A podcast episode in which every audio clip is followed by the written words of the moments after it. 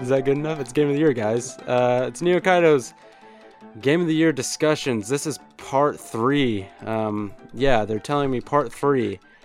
Uh, and today's categories are best presentation, biggest disappointment, and best music. Um, hang on, wait. Who's with me again? Dave, Rob, you there? Yep, it's me. Feliz Oh, okay. Navi Dave. Okay. Damn. Killing it.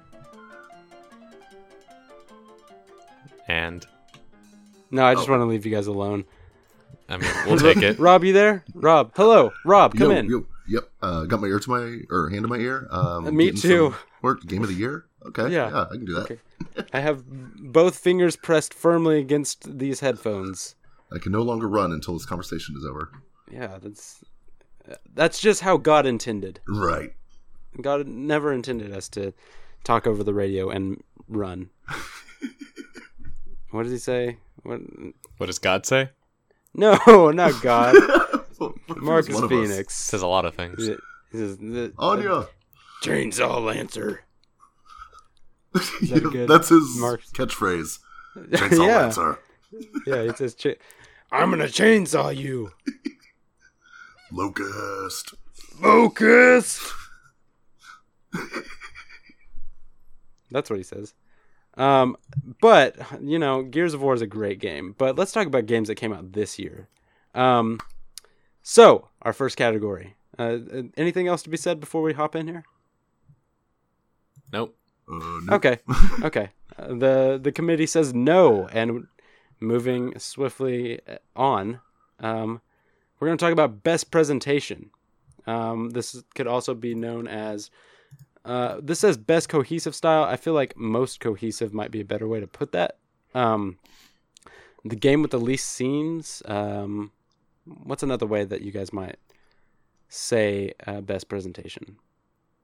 Uh, I don't know. Biggest showboat. the yeah. style. Wait, I'm no, thinking like taken. polished. No, because polish you, you can have a good presentation that isn't polished. As Okay. one of our choices on this list is clearly that. Yeah. Okay. Best presentation. Let the listener figure it out. Listener, you decide while we tell you what the best presentation is. Um, we're picking between these nominations. We're picking between these nominations. Wolfenstein 2, The Legend of Zelda Breath of the Wild, Persona 5, Cuphead, uh, Don't Deal with the Devil, Hellblade, What Remains of Edith Finch, Divinity 2, Dujana, Super Mario Odyssey, and those are going to be the nominations for this category. Literally um, no other games that could Oh, possibly. hang on. Wait. There's a late edition here. Um crazy how Gang Beasts made it onto this list. I don't think that's most uh best presentation, you know, but um, Alright. we can take that off. Okay, bye, gang beasts. Yeah, by Bye. Gang Beasts. Oh wait, hang on. Uh Gorogoa's on here. I guess we can also we can also say and Mr. Shifty. I was gonna Come that here, somewhere. Mr. Shifty. um, yeah, I think we can take both those off there. Yeah. I mean, sure, yeah. I added that to bother you. Okay. No, I, I was just joking. It, like, if there is a, a good argument for I think there actually is. best presentation, it looks like it has a pretty good presentation. Um, I mean, yeah, it's presented to you like a book. Um, but that's fine. I wouldn't say it's the best on here. Okay. Cut. Man, this is easy. Dropping like flies. Yeah. Two down already. Damn. Three. Gang Beasts uh, barely made it. Um, Gang Beast made it and it hearts. So what are we thinking?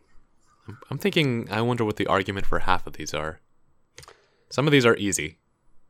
Um, it is easy to understand why Cuphead has good presentation. What's the one you have trouble with? Uh, uh let's start with uh, Edith Finch. Okay. What about its Um, presentation? Um, I'm thinking of things like the words flying around. Yeah. Mhm. Um I also think that it presents the world really well and presents it in a timely manner. Um style. I think this game, I think Okay. In in terms of presentation and what it presents to you, I, I think that this game starts and wraps up in, like I said, a very timely manner, and I feel like the game moves at a pace that is like perfect. I never felt bored. I never felt like there was a I never felt like it was scooting me along, and I never felt like I was just dragging along. Um, and again, like in the presentation, like the words are, are really stylish. Um, I think that the rooms are done amazingly. Um, you didn't let me argue for the rooms and best looking, so I'm going to argue for them here.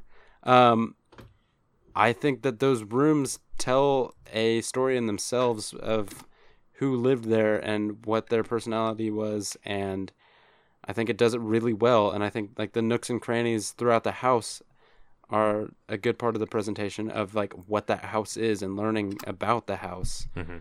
and learning who lived in there be like just based on like um Edith the the grandma like who she was I, I feel like the house is a, as a whole is a good representation of uh the grandmother in this game um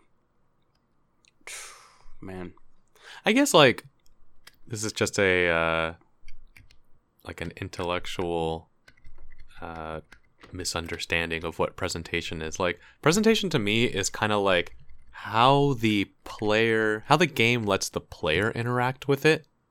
Okay Um, so that like, like how can the player kind of mess with the game's presentation, if at all, or does the game uh, does the game do a good job of like delivering the emotion it's trying to, uh, regardless of the player's interaction with it? Um, and then I guess the other half of presentation would be its style, um, as far as like what it does differently from other games in the genre to uh, deliver its story. Um, which I think goes more with what you just said about Edith Finch. Um, although a lot of that stuff, like I feel, uh, is treaded ground. Like uh, Edith Finch's uh, delivery is not too far off from something like uh, What Remains of uh, or Vanishing of Edith Carter, Yeah. um, or something like that. Well, I, I feel like the the mechanics are really they're done very well Mhm. And they feel very organic um in a way that i, I didn't play e- e- or, oh gosh they get mixed up um Too many Ediths. the vanishing of ethan carter i didn't i didn't play that one um from my understanding it was more like you were going through memories kind of. and seeing I mean, what is Edith Finch then? those pl- well i don't know I, I i think Those are memories. Yeah, well, I think it's done a little bit less uh, supernaturally, and there's a few there's there's less astronauts. It's less super. There's less. So the girl turning into a wolf or bird turning into a wolf turning into a shark turning into a sea monster is not supernatural. okay, but in Ethan Carter, you you're like literally walking into memories. hmm Like there's a portal that you like walk through. That I don't know. I feel like that's more. Don't turn this on me. God damn it. just Um. uh, uh, if, if I have questions about it, the listener will have questions about it. I mean, that's But- not supernatural though, because it's it's done within the confines of this child's imagination, and it, it's.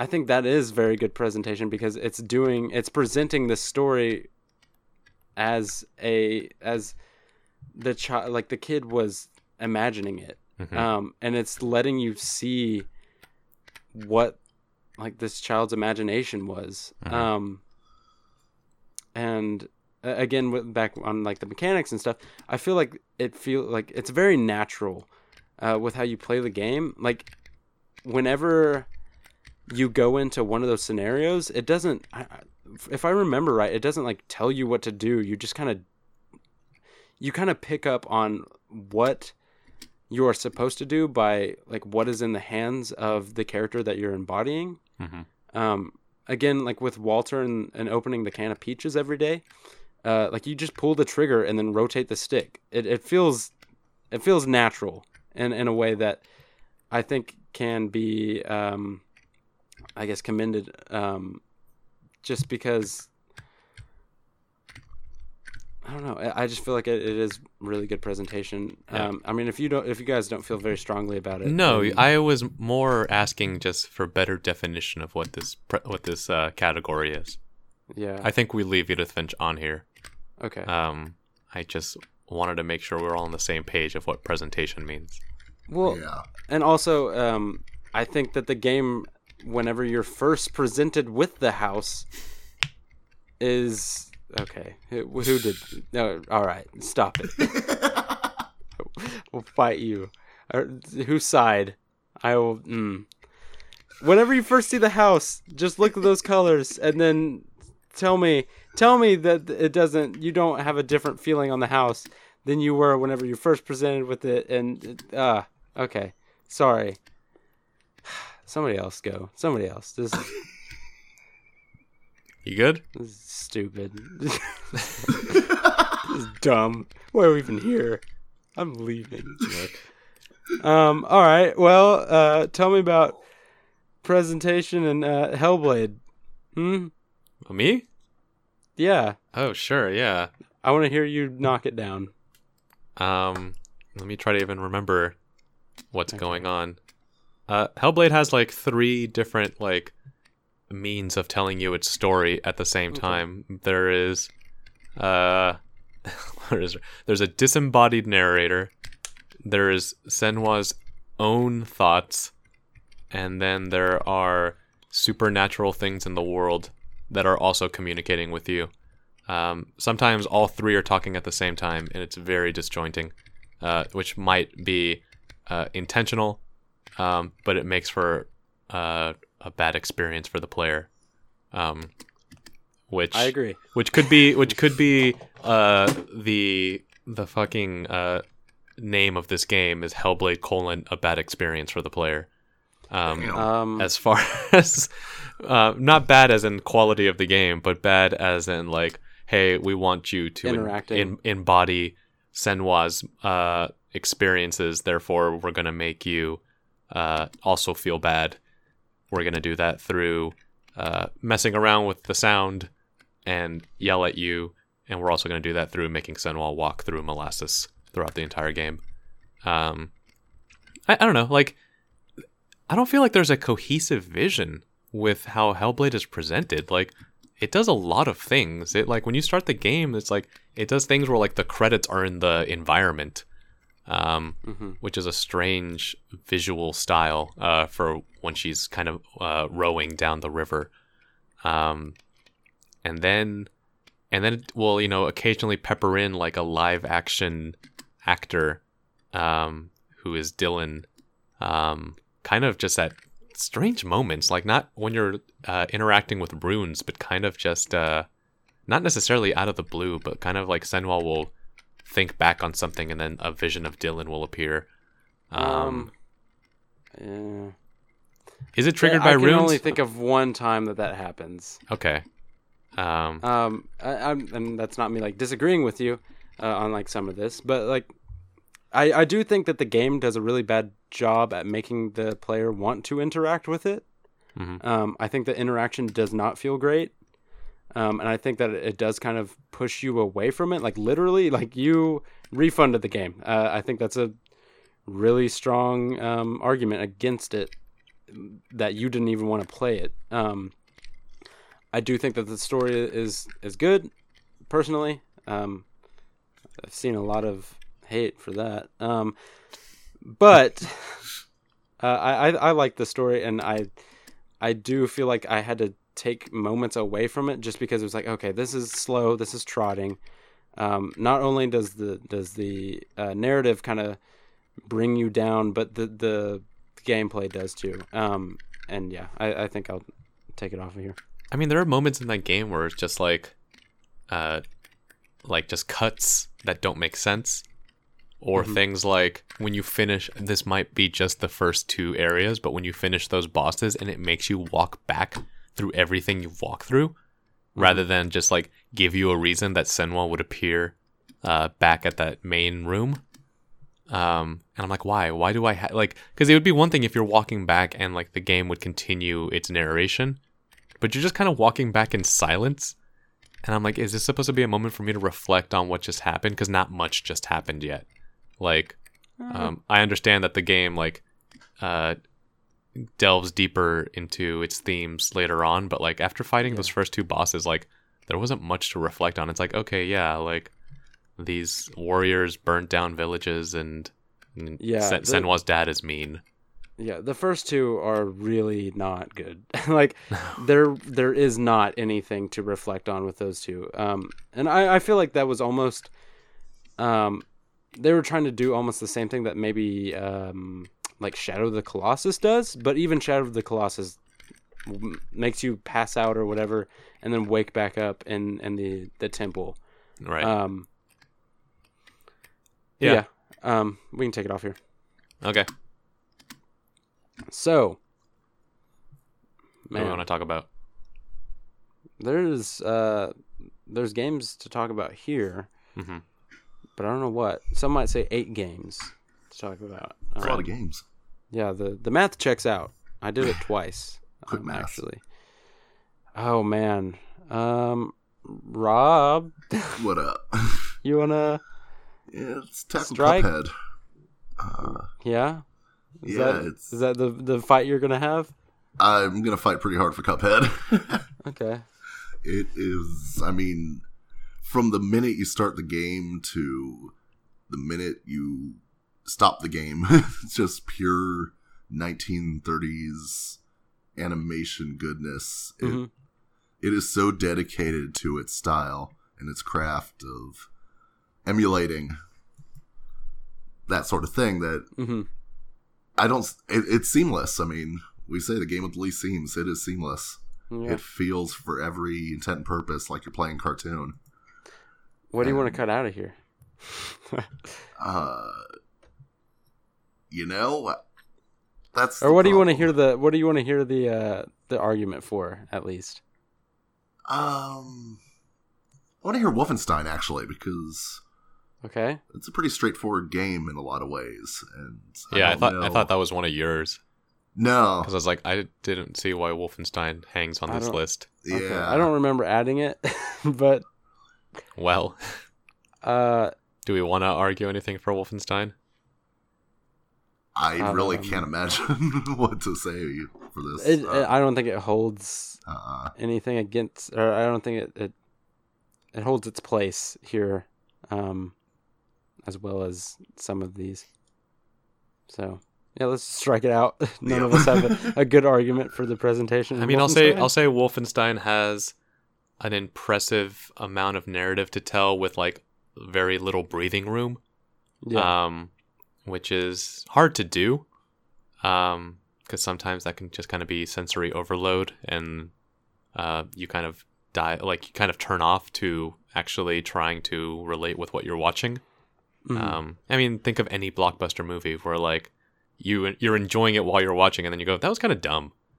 Yeah. Um, when you're finished with it, um, you know, like any Fast and Furious kind of comes to mind. Um, whereas you know, when Wolfenstein Two ends, like you're very stoked about it. You're like, "All right, cool. I liked all of that. Like, I like the story. I like those characters. I want to see more." Um, and being able to do that without really taking too much moments to pause. It, it does have moments to pause. I think a lot of the flashbacks BJ has are kind of where uh, where you uh, the player is allowed to reflect a little bit. Yeah, um, but otherwise, Caroline like- that one time. Yeah, but otherwise, um, I don't see what Wolfenstein really does different from most uh, Right. narrative uh, first person shooters. Um, also, the end in, credit sequence kind of automatically disqualifies it. Um, well, so, something in the in the presentation field that I think it, it really does a good job at is the presentation of those cutscenes.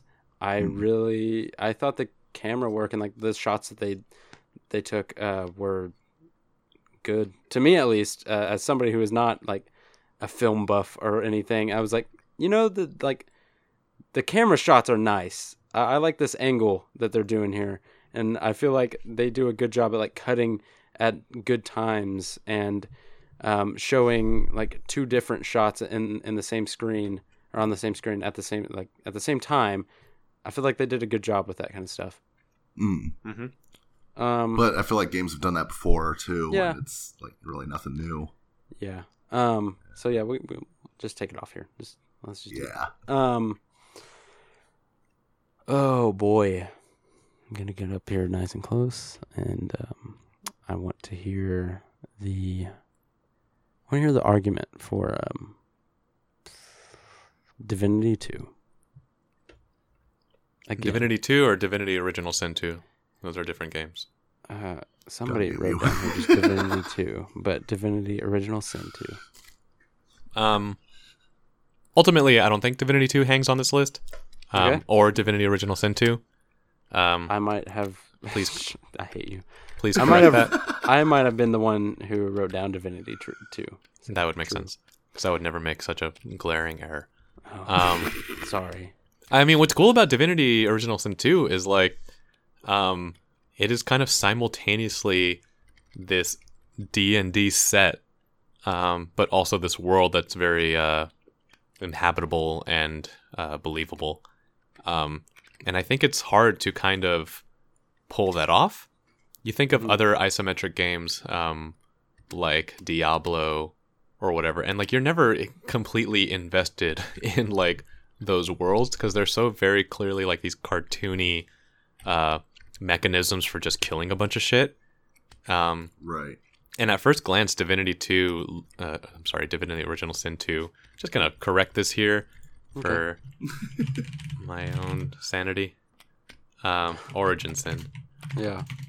Origin. Uh, oh, there you go. Okay. Um, yeah, so I, I do really enjoy uh, a lot about Divinity's presentation, not just so much um, how it kind of straddles the line between like essentially this toy chest of uh, fantasy elements um, and this believable world, but I also enjoy things like uh, its narration, um, like literally its presentation. The uh, the narrator in Divinity is really good, um, both at like taking a back seat like not he is unlike the pyre uh narrator he is not kind of inhabiting the story.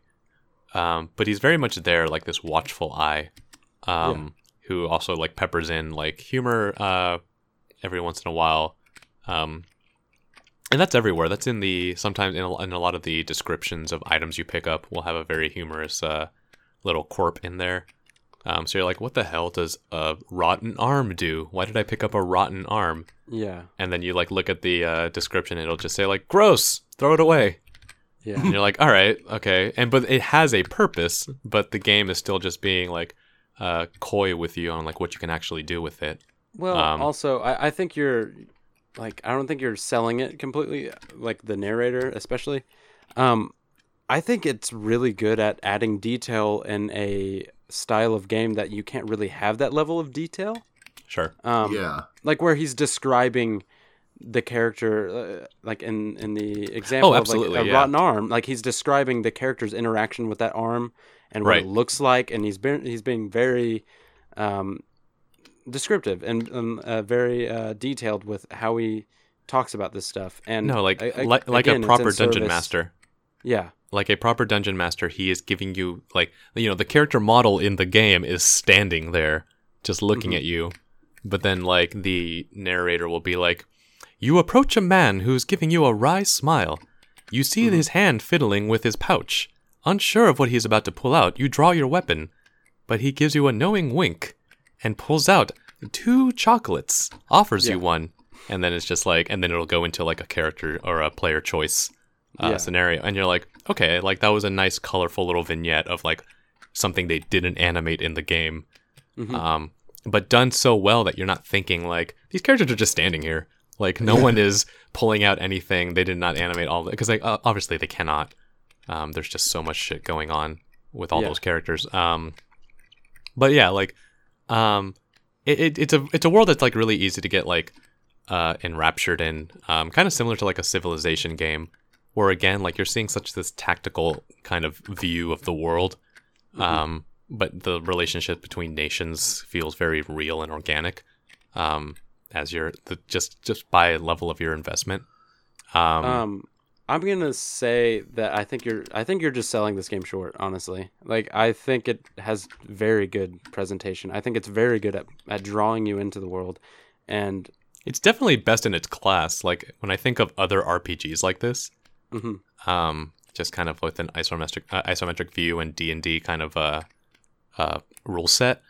Um, I think this game does definitely the best of drawing you into its narrative um, through just um, the the thing is like I I want to make sure we're not confounding this with best writing again. Right. yeah. Um, so I don't want to just like lay all of this game's presentation on like a good narration. Um, Mhm. I think it it's still like there there it, it it communicates what it needs to the player to give you all the things you need for your imagination to kind of like fill in the blanks. Um, and in that sense, like it's pretty unmatched. yeah. Um, it, it's not, I'm not it's on this list for a reason. Uh, unlike Wolfenstein apparently, but like um, I would just argue more for other games on this list. Yeah. Okay. I expected more from you. Yeah. Yeah. Like I said, I, I felt like while I was playing that game, I was kind of enraptured with it and kind of felt like I was in that world more so than like you said, games in that in that genre, but maybe even more so than Skyrim. Like I didn't feel like I was just going into a game world. I felt like I was being drawn into an actual like living place. And that's Um, a lot. That has a lot to do with the mechanics. Like, that's not so much presentation, but like the player's choices, Yeah. your ability to affect so much of what's going on around you. Um, I think that's Mhm. what where the strength of Divinity: Original Sin is, is like your ability to approach a crowd of people, and it's like I can do forty things to this crowd of people that will all Yeah. have different narrative re- uh, implications. Um, and I think that's what makes it like it's a it's this clockwork world. Um, that again, like I mentioned in our last uh, recording, like um, will continue going regardless of what you do. Um, and in that Mhm. sense, like it's very believable. The game is not constantly giving you fail states, um, other than the many many times it's going to kill your entire party. Um, but again, those are writing things, or uh, the, it, the I would say that's more of a writing thing, even a gameplay thing, less than a presentation thing. Although all these things, like presentation, again, is this kind of a broad category where a lot of that stuff uh, kind of blends together. hmm Um, I'm not dismissing his presentation. I just think that uh, of the choices on here, it's not top two. All right. Um, yeah, I- I'll refrain from making this a longer recording than it needs to be. I think there are easy ones to take off here. Okay. I Um, think there's an easy one to take off here. go ahead. Uh, I don't know what what is our argument for Mario Odyssey. Um, Uh, man, the more I think about it, it's harder to see if it stands up to things like the others. uh, I think that game makes a. I think that game makes a pretty good first impression. Um, Mhm. I think that, like, it has, like I said, it has all that Nintendo polish. Um, I think that the the story starts out maybe seeming different than just uh, your average Mario story. I don't think it it maybe doesn't end in in the same way, or like it's maybe not as unique as it first appears. Um, Mhm. yeah, I, I think we can take it off. Um, yeah, it just seems kind of like It feels like we're throwing it on here because we think it deserves to be on here, but not necessarily because we feel like it needs to be here. I feel like all the great presentation that game is packed into the New Donk City segments, and the Eh, rest is pretty above average, but still very Mario esque Mario. I mean, it's very it's very boilerplate. Like the strength of Mario Odyssey is just kind of its platforming, um, and there are moments where it has some great presentation, like when you are uh, running down the hall and there's like a band playing, um, like Daisy's band playing. Like that stuff is really good. Um, I like some of the stuff, like the way that uh, areas will transition. Um, You know, when Mario's going to a new place and it shows him like looking over the world um, even though it's the same animation regardless of what you do. yeah, Right. Um, I think there's a lot to be said. I think like presentation wise though, like It's kind of They- messy. It's not just that. It's just like the game is not really about uh trying to take away anything from the player. Like the game pretty much allows you to jump in and just start playing it. Mhm. Um it's not doing that much in the way of like especially once you've like entered a world like you know it'll show you a, a brief overview of the world and it's like all right go like it's not necessarily doing anything any kind of tricks to get Yeah. you invested in why you want to explore where you are Mhm. It's basically a video game that knows it's a video game and doesn't try to be anything more than that. yeah, Yeah. like it's and there are little touches in between there are things that are really cool like the way the game will transition between 2d and 3d Mhm. Right. um, and how some of that stuff will sometimes work into the like mission critical areas The that aren't more optional. I think about, the more that I think about why I had a good time with Super Mario Odyssey, the like, the harder it is for me to find an answer, and like the longer that I stay away from it, the harder it is for me to be like, oh yeah, Super Mario Odyssey, this was awesome, and like 'cause it- why? Uh, 'cause it kinda plays really was. well. Yeah, yeah. it's a really good platformer, is why. yeah. Like, All right, yeah, let's just take it off. Let's do it. cool. So, uh, listener, we have the Legend of Zelda: Breath of the. Oh, okay. I You forget? no. Um, I just like midway through talking, just this, my body was like, "You need to swallow." Okay. Okay. um, The Legend of Zelda: Breath of the Take Wild. Persona Five, Cuphead, What Remains of Edith Finch, and Dujana. All right. Um, I guess I can shoot some of my babies again. Um, Hey, I've played four of these five. um, you've played four of these five. Yeah. um, how I've far into Persona did you get?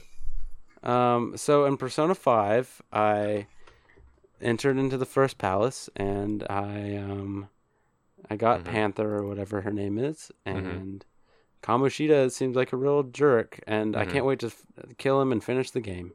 Yeah, no, it's, it's you're almost there. Yeah. Yeah, you're right after the tutorial dungeon. You get into the last boss. Yeah. Um, very strange. Um, we can talk about Persona Five, or I can talk about Dujana. So, let's talk about Persona 5. Um as far as presentation, um I think Persona Five is a no-brainer for this list. I think Persona Five is all presentation. I think Persona 5 is all style. what? How is that not presentation? How is like your even your interactions with like your inventory screen being like this stylish swath that like has its own kind of like musical cues? Um, how is like the the music not like having again its own cues to like what you're doing in battles and the transitions between areas literally having like their own unique animations um and like all, all that stuff is presentation like Mhm. persona 5 it got was sold on its presentation I think that game is a lot of menus, and I don't think it feels very good to navigate through those menus. hmm Um, I mean, yeah, it like I'm not gonna argue against its style. I think it has a ton of style, but I the only reason we call this best presentation is because we thought best style was jipping uh giant bomb yeah maybe this is very much a style category it also says best cohesive style in parentheses next to best presentation like yeah. I know that you want Edith Finch to win every category, but, but Persona Stop it. 5 Stop! No, is so much stronger in its presentation. You can't sell me out like that, man. Like I, like, I get your games. Like, You- Persona 5 like takes this and Cuphead. Uh, I mean, if you want to argue for Cuphead taking it, but I, I feel like there are some incongruous things about Cuphead's presentation, but there are incongruous things about Persona 5's presentation. Uh, but I think both of those games are sold on their presentation in a way that Dujana's kind of uh, lack of presentation is in a way its own presentation. And uh, The Legend of Zelda, I don't understand why it's on this list. Um. Yeah. Um. Well, thanks for just going by and like drive buying all these games. That was cool of you.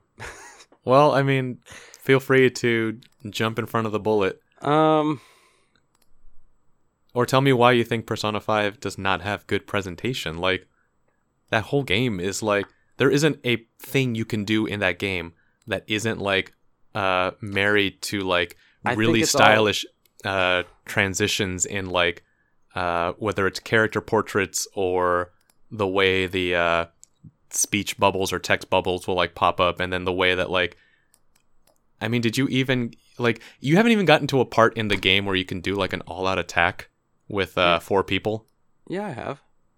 you don't have you don't have four characters in your party Yeah, I do.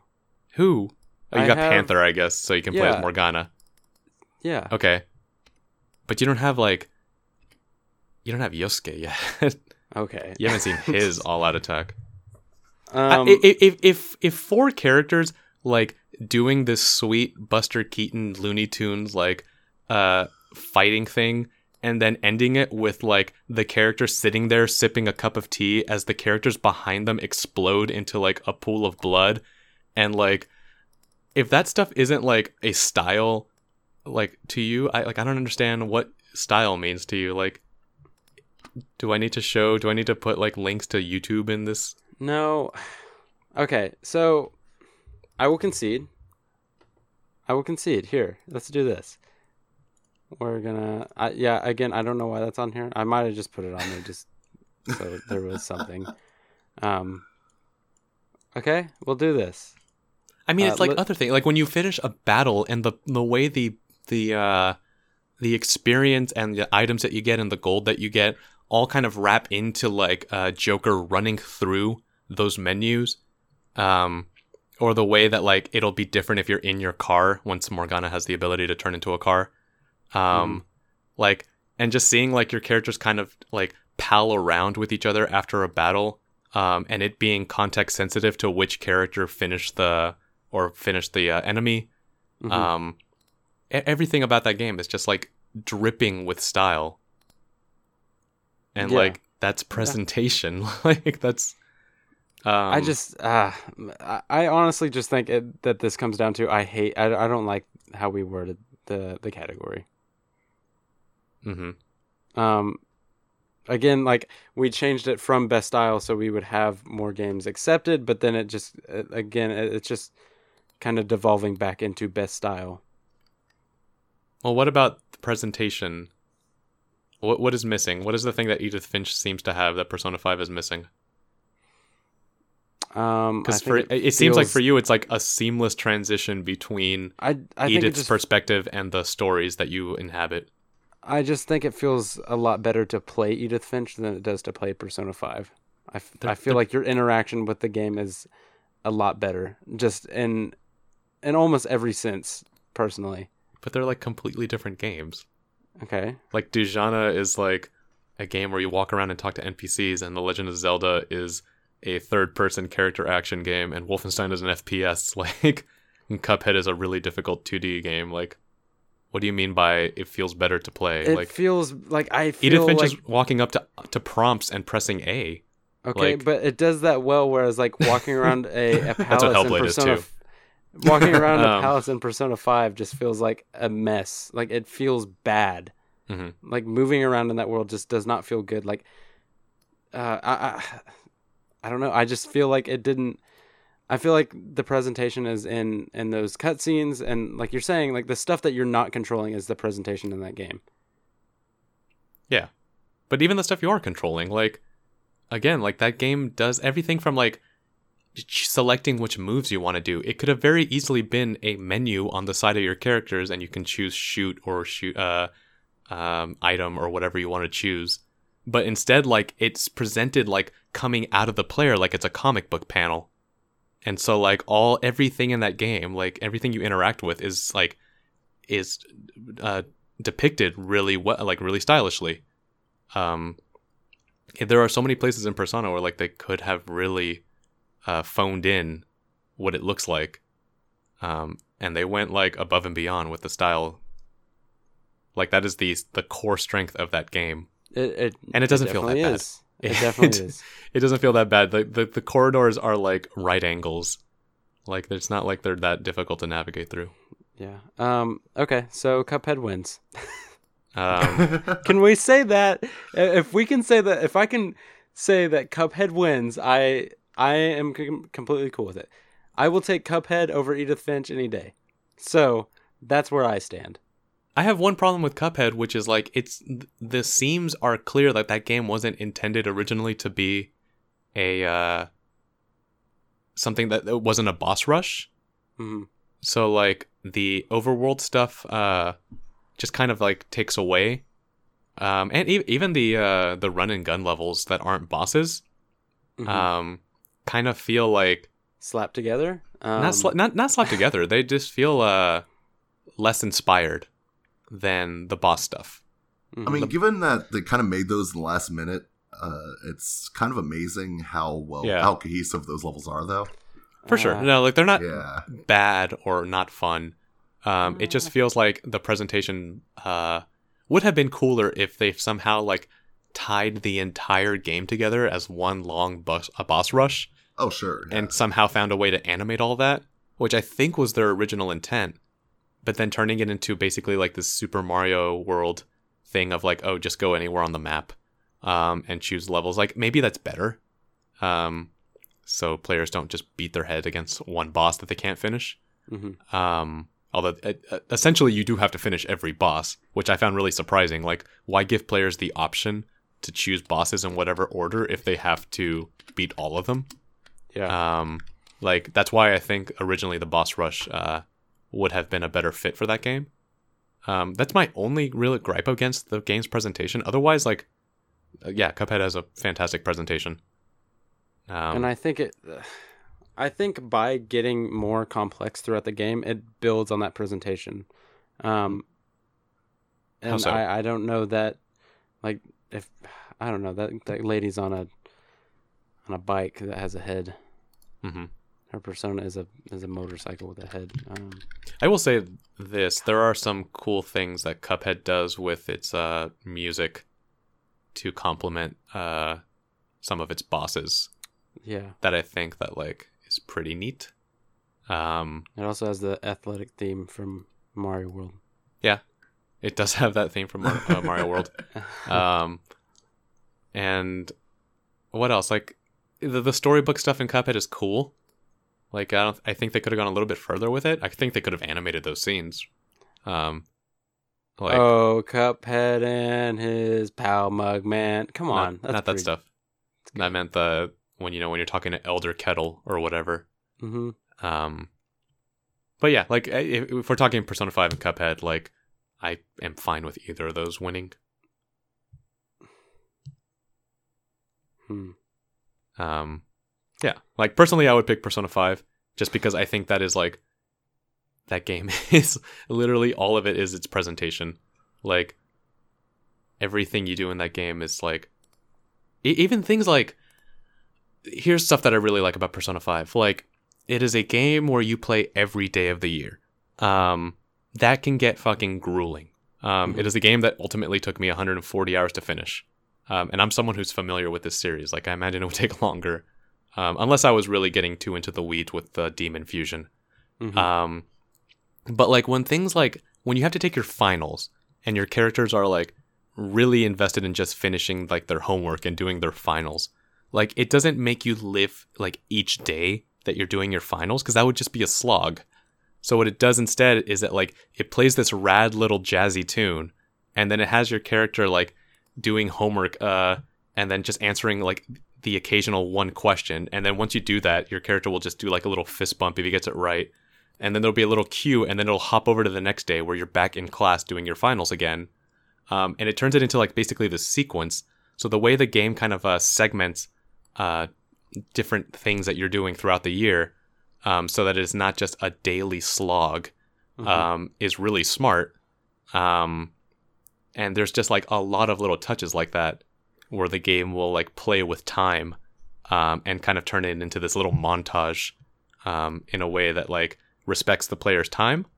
Um, and then it'll do things like surprising things like at the end of every dungeon um, it'll be vastly different. Like your your basically when you get to the end of a dungeon, you have to do what's called like a like a break in or a infiltration or whatever, which is Mhm. basically you getting to the final boss. Um, and that sequence will always be unique from what the rest of the dungeon was to kind of give it like an Ocean's Eleven heist kind of feel. Um, Yeah. and that stuff like is done way more artistically and kind of uh it has more of a just like showmanship let's let's show these people do flips and shit um kind of uh quality to it that's Mhm. really cool like it's not just like all right walk up to the boss's door and fight him um so like it's things like that that kind of like uh allow that game to like even after 140 hours still have a good pacing. Um albeit the game has uh weaknesses in some of its pacing in other places. Um but as far as like even using gameplay elements uh in its presentation or using its presentation to enhance the gameplay elements which i think is what i'm trying to get to what presentation means Mhm. um, I think Persona Five like uh, does it better than I would say Cuphead would. Okay, so Cuphead looks like a 1930s cartoon. Okay, Um, it's hand drawn. yeah, that's Uh, that's not a presentation. And it is kind got of a some- presentation. It's It got is, some- yeah. uh, well, the uh, presentation thing is like using the filter to make it Yeah. look like you exactly like it. Otherwise, that is a looking category. It's got some real good like American Bandstand kind of stuff going on uh, Mhm. in the music. Um, your character snaps whenever he shoots. He snaps his fingers and he shoots out a Oh yeah, Cuphead. Cuphead's real neat. He's a he's a walking cup. Okay, Um, his pal Mugman. you need to get then- to the point of what you're trying to say because I can say like Morgana's a talking cat that turns into a bus. Mr. Shifty And- has a hat. Yeah, So like Mario can turn into a slab of beef. Like, what is, what is the point you're trying to get here? it successfully captures a time. a time you weren't alive in. I can think fondly to those times I watched Looney Tunes once. Like, I. I, I are you No, saying, but I know what you're trying to say, and I do agree. It's cohesive in a way that. Whatever. like Who of the other wins? Whatever. Whatever. I'm done. I'm, done trying to defend you here. No, it's cool. uh, yeah, I mean, if we're talking cohesive style. Um, I'm casting my lot. I would say they're both a cohesive style. Like, I mean, yeah, Cuphead. Cuphead is definitely emulating really well uh, a Persona's 1930s definitely anime. and Persona's Yeah. anime, the best style. Yeah. Uh, uh, I uh, Zach, would you would you mope less if Cuphead took it? Is that what this is? No, I want. pulling a Brad this is a fair. This is a fair battleground between Mhm. these two. Um, but I'm casting my lot towards Cuphead. Um, Cuphead can win this. That's fine. yeah, I'm with you. Stop it! Cuphead. I don't. I don't like that. I don't. I don't like. but at this point, if you're casting your lot and that's Rob's choice, then like, unless I have some fantastic like hail mary argument for Persona Five, but like it's hard to uh, put into words why. I mean, you shouldn't need all to right, put it into ladies and words. Just gentlemen. look at it. um, All right, ladies and gentlemen. Um, I'm gonna l- remind everybody that these are the two best uh, presented games of this year. I mean, did you see? that Did are- you see Persona 5's opening scene with your characters dancing through the streets of Tokyo? Yeah, I watch it every time I boot up the game. Yeah. You don't think that's? Okay. They don't think that's stylish. Uh, dancing or sliding. They're doing both. Yeah. Okay. You know, like But- Morgana, like smooth jazz in there. That's pretty yeah, cool. really good acid jazz is playing. Yeah, but every time you boot up Cuphead, you got Cuphead and Mugman with their hands on their hips bouncing up back and forth. I mean, Oh, It's pretty stylish. Cuphead is No, it's a good, it's a good opening screen. Yeah. Man, I, it's just Ah. like, I, I, think my thing is Persona Five constantly surprised me with like I'm like, oh, they even made a little thing there, like even Mhm. that, even like this little four second loading screen, they made sure to add a little uh, animated transition here, so it feels kind of, it feels kind of like this like Saturday morning caper that you're watching, um, which is really cool. Like there's a comic element to it that's uh, really satisfying. Actually, Yeah. you know what? I don't care what wins. Uh, I have something to say, but I'm gonna let I'm gonna let Dave choose. Choose what? I'm gonna let you choose because you have the strongest argument for both. I have the strongest for both. Yeah, sure. this feels Because uh, I don't care what wins right now, but I I want to hear what I want to hear what you think because you haven't. I don't think you've actually said what you think should win. I think Uh, you I, said I, I have. okay. I said I think Persona should win this. Okay, cool. But I, Persona guys, is the fir- the only game that I've ever had a text message I am thing installed on my phone so it could look like in the game. sure. I mean, yeah, Persona ta- Five is the only PlayStation theme that I've ever downloaded. Okay, yeah. Yeah. All right. All right. I'm I'm cool with that. Remembering Yeah. All right. So Rob, what do you think? I mean, if we're going by PlayStation themes, then Friday the Thirteenth should win this because that's what I Oh, have all right, installed. so late edition. Look at Open it this. up. Open it up. All right. Are we going mean- with Persona 5 then? I'm fine with it unless. I I mean, that's my pick, but it sounds like neither of you want that to win, which seems like this weird. I mean, if we just went by a pure numbers game, then whoever had two votes would win every time. You have a more compelling argument than we do, so if you think it should win, then if we're yes, if we're going I will by stand behind compelling that. arguments, It's very compelling. thank you. You're a very compelling guy. You know, yeah. you know that? Stop it. Ah, look at that Compel smile. us. You're so Oh, got some let put Oh, him. pretty. Oh, our All right. confidant, our confidant ranking went up. Yeah, okay, cool. Um, so the winner of best presentation is Persona Five with runner-up Cuphead. Um, yeah, this was uh that was uh, longer than expected. That's Um, fine. do you guys want to take a break or do you want to go into the next one? It's completely up to you guys. I'm fine. Uh, my time's getting a little short. Okay. Uh, let's just take a break and we'll we'll figure this stuff out in a in a place where listeners don't have to hear it. Okay.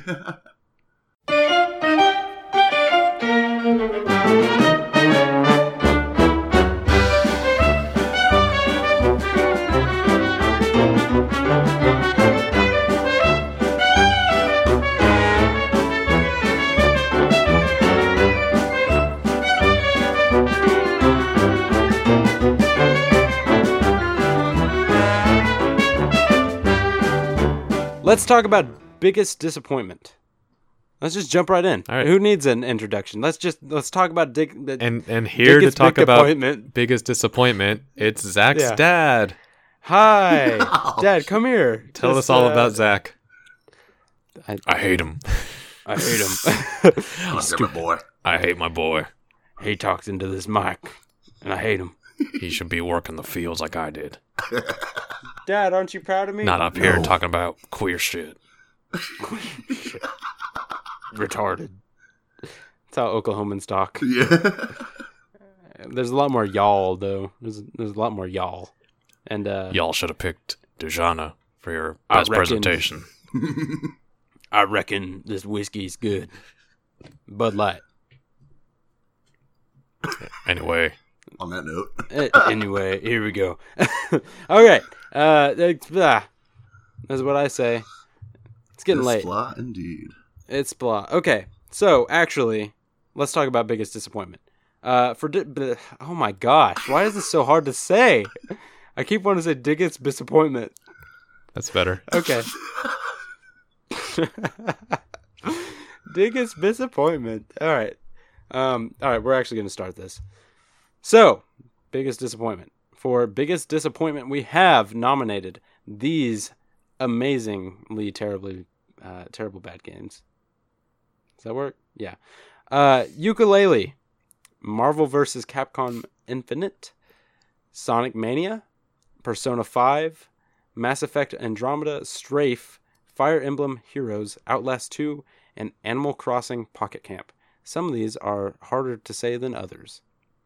Sure. Yep. Let's Um, take Sonic off this list Come on. because no one thought it was going to be good. Uh, some people still think it's good after playing it. Some people are on drugs. A damn crime. Uh, that okay. I'm speaking for myself, but I don't trust Sonic games. When someone's like, "Oh, we made it good this time," I'm like, "No, you didn't. you can't. so It's an impossible This is- task." Yeah, this is my first big dive into a Sonic game, and I started up. I'm like, yeah, this is Sonic. This has got style. There's something going on here. Wait, where was this in best presentation? Best Oh, well. looking. uh, or best looking. Yeah, there's some rad stuff in there.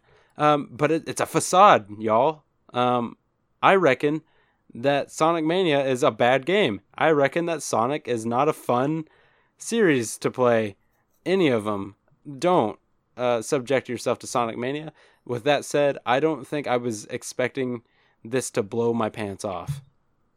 No, I was I was uh expecting to be uh disgusted with what I played. Yeah, And my expectations were met. to be disappointed. All right, so we'll cut that. Um, Yeah. You, you got you got to think it's going to be good for it to be disappointing. exactly. All right. Um I know I'm not going to get a lot of uh backing here, but Strafe was pretty disappointing to me. I'm with you. Okay? Um I'm not sure what Sounds strafe like- is. okay. Strafe is a first person shooter roguelike thing from uh I acted like I knew who it was developed by, Oh, but I don't. Um, I don't remember. it's got a really on Steam, it's got a right? real cool yeah, it's got a real cool style. Uh, um, Pixel Titans. Yes, Pixel Yeah. Titans. So it moves around pretty good, and like the shooting's all right, but it's just bland. It is so bland. Like even though the style is like really cool, it's got this really uh, kind of lo-fi, um, like lo-fi technology in the game and stuff, and it's kind of like lo-fi in in the in the sense of enemies and stuff, and your weaponry, but and even what you're doing, like you're collecting scrap on these. Um, on like this abandoned space station and you're trying to uh, do something i'm sure but it is unfortunately not fun enough to keep going. Um, i played like 20 minutes of it and was like okay this i see this going nowhere.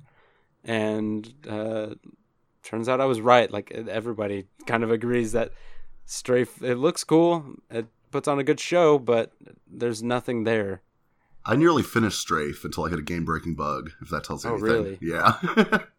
oh man yeah. um yeah so like what do you think about it I think, and like you said, it's really cool. It has this FMV uh, thing in the tutorial that I absolutely fell in love with. But oh yeah that's pretty good and the whole 1997 lost game idea is really good but yeah it's so bland All, you have like well every section in the game has a different like allotment of enemies and all this but they're all Mhm. basically the same thing and it just it feels like a horde mode for a much better game if that makes sense Yeah, yeah yeah.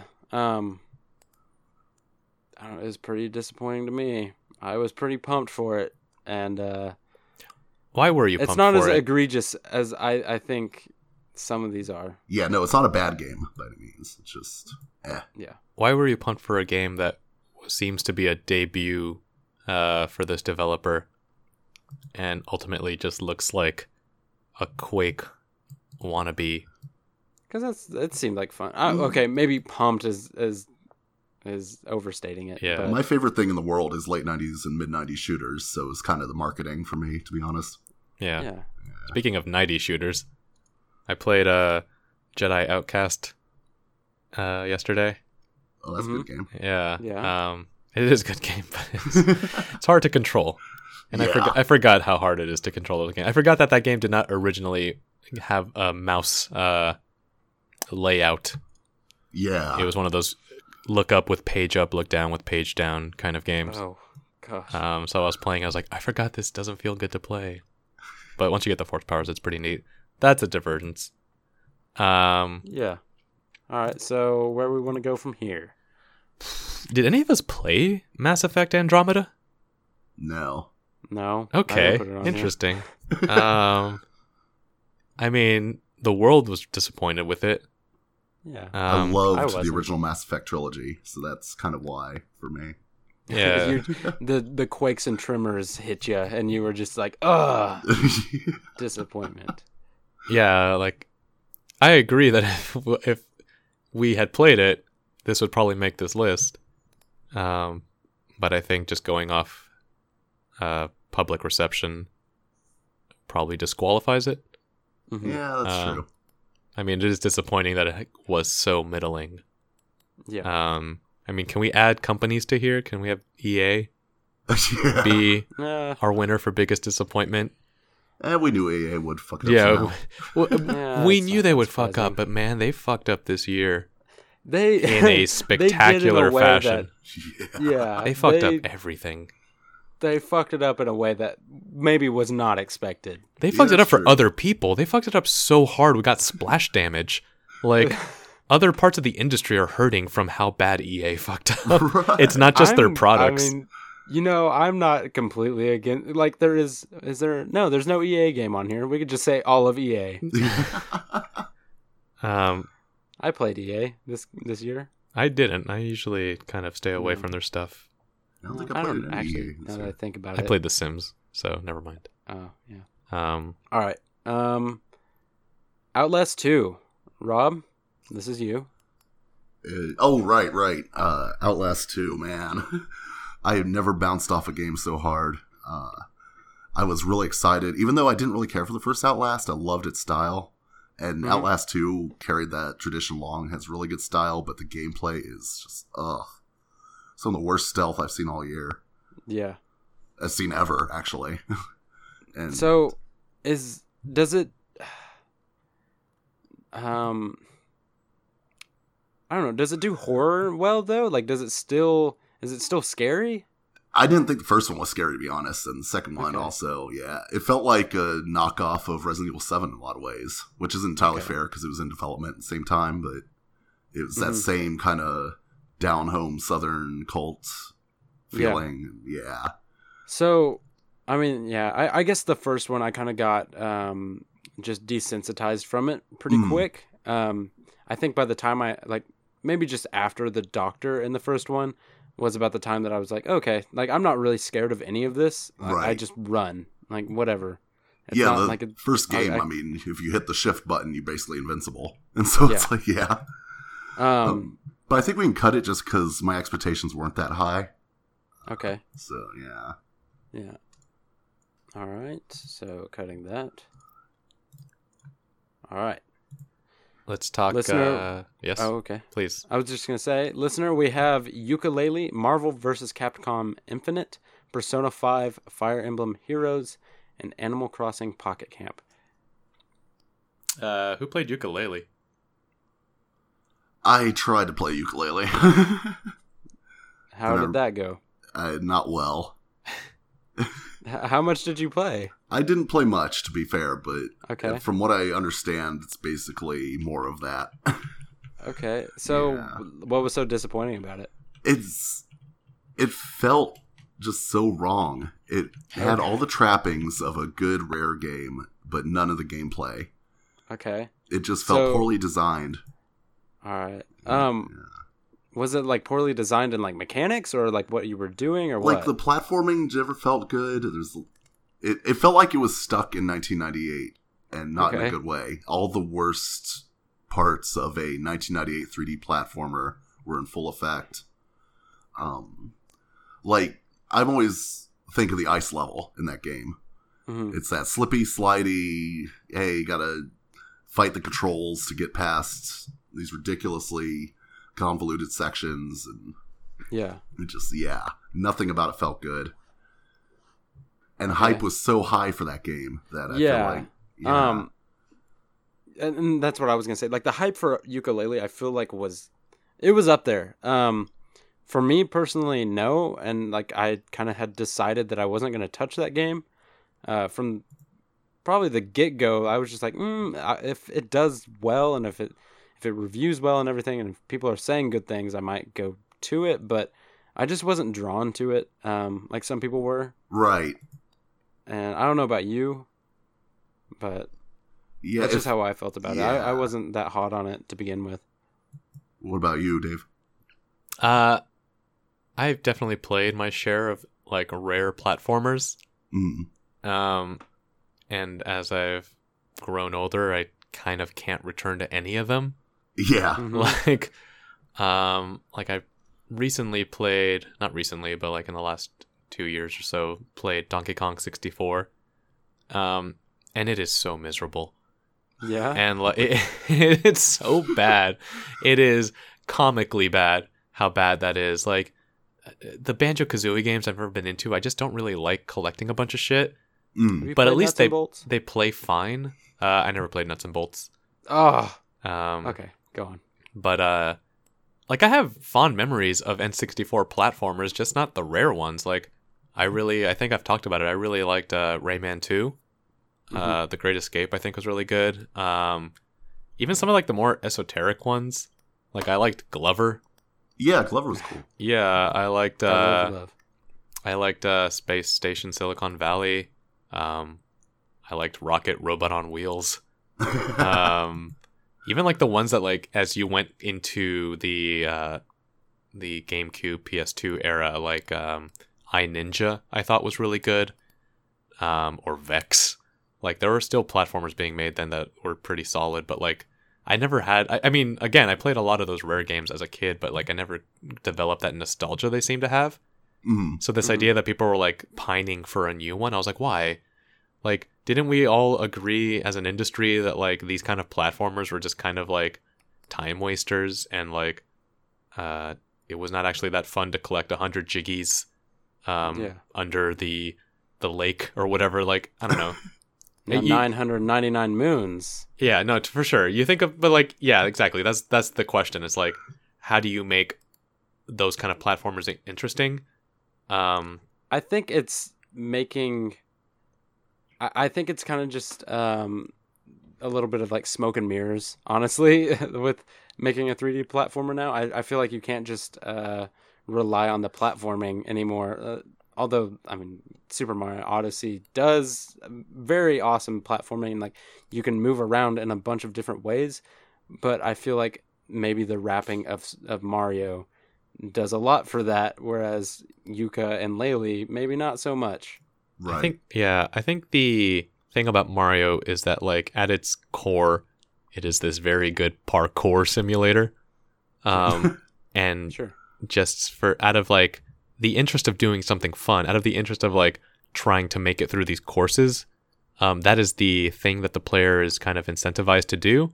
And along the way, you're finding moons, whether it is a blatant one in the distance or these secret ones along the way. Yeah. Um, I think that's what keeps it uh keeps you going. Whereas when I Mhm. think of rare platformers, I just think of levels that are covered in six different kind of collectibles, and you just like have to collect three at a time for thirty minutes um, until you get like fifty or whatever the arbitrary number it is. Um, Yeah. I think that stuff is boring. I think c- trying to get collectibles for the sake of getting collectibles is where it's dull. Like, um, so yeah, I, I really was not interested in picking up Yooka-Laylee. They can't all be Conker's Bad Fur Day, to be No. fair. No, they can't. Wasn't there a new uh what's that guy's name? Bubsy. Wasn't there a new Bubsy? Unfortunately, yeah. Yeah, how dare you soil this cast with Taco Bubsy? Yeah. I'm sorry. Okay, so for me personally, um the only one that I think was most disappointing out of these uh was Animal Crossing. Okay, Go f- Um, go for and Still, okay, I'll go for it. Um, it was only disappointing because I was kind of I didn't have high hopes for it to begin with. Um, Mm. as you might remember from me talking about it on the podcast, it was just kind of like, uh, I hope they do something here, and I hope it's not just crap. And I wasn't very, I wasn't very hopeful for it uh, for like a long time and then I started it and kind of thought, okay, well maybe they're maybe they're doing right by this. Um, so I played it, and as I kept going, um, I soon discovered that they aren't doing right by by Animal Crossing standards, and they are kind of just, I like they're kind of just being lazy in a way, and well, not lazy. I feel ba- I, I shouldn't call game developers lazy. Um, but it just didn't feel like an Animal Crossing game, and it was it was more disappointing uh, after starting it than it was like my expectations going in were high. You know, like right. I had hopes as I as I began the game, That's fair. but yeah, I don't know. I don't know. Um, yeah, Okay. No, I mean, I really didn't have hopes for it. Yeah. Mhm. Um, yeah, started it, went, this is fine, I guess. And yeah, now I've kind of stopped playing it. Um, Actually, can I go back for a second? yes. Can I just say F Nintendo real What? quick? Oh damn. Because it's disappointing because they screwed over Animal Crossing. Mm-hmm. It's not like I feel like this is maybe like to me this is maybe bigger than just Animal Crossing Pocket Camp, but it, it's it's disappointing because it's kind of a it's a wrong step for Animal Crossing and it's a disappointment for like some people. This is maybe the, their first Animal Crossing game and they're really getting screwed over by playing a subpar Animal Crossing game. Um, and I that that sucks. Like it's the same thing that happened to Metroid almost. Yeah, um, yeah. So yeah, that's what I'll say. that's fair. I Um, can dig it. I, I feel like these Animal Crossing or these mobile games that Nintendo are making are cynically made, kind of made to just get people talking about it before they announce the real one on the Switch. Oh really? Yeah. Name another one. Name another one. Yeah, Miitomo. Can't you wait? Can't wait for Miitomo on the Switch. that's not the one that I was talking about. Oh, okay. Uh, do you mean Fire Emblem Heroes? Yeah, th- th- sure. What's wrong with that one? Um, this is where I was still kind of optimistic about Nintendo's mobile strategy. Okay. saying like okay mario run wasn't what i wanted it to be but like how do you even make a mario platformer on mobile? So thinking like the concessions made in that game were just for the sake of the hardware whereas fire emblem you can absolutely make a good one on a mobile uh on a mobile platform. Mhm. um and they didn't. They made a gachapon game with fire emblem characters and so what I thought was just like tutorial levels when it was just like, oh, here's a board and here's uh your characters and they can do this and here's the rock paper scissors system of battling. And then I went, okay, well, I hope these maps aren't all six by eight or however big they are in the game. yeah. Um, but that was the case with all the maps. All the maps are these tiny little skirmishes um, where you have so little room to really experiment with your makeup of your team um, or how you want to use the battlefield. Um, and it really just uh, demands that the player is constantly doing these boring ass skirmishes to like level up and get more gachapon money so they can get hopefully like a tier 5 fire emblem character. Just the way it was treated just the idea that like you can't really make your own team. You have to put your money into a slot and see what pops out. And more often than Mhm. not you're going to get characters you already have with like a small with a lower ranking and then you have to like combine them and maybe you'll get like a level 2 like a 2 star uh Mia plus 1 or something like it, it's just I played that game way longer than I should have um, thinking like, oh, it has to get better. Um, they'll add new features or events or whatever, and it never did. Um, it's just bad. Like, yeah. um, and it's again like Fire Emblem is a kind. It's still kind of a niche uh, uh, franchise. Like, I'm not expecting people looking through their like the Apple or the Google Play Store to see Fire Emblem and go, "I've heard of Fire Emblem." Right. like the same way they would with Animal Crossing. Um, so it was weird that they like still tried to make it this free to play kind of nonsense um, when it could have I- very well just been either a port of an existing game yeah. um, or it could have just been a new Fire Emblem just on mobile. Um, but making it like this free to play uh, gachapon machine was a real bummer.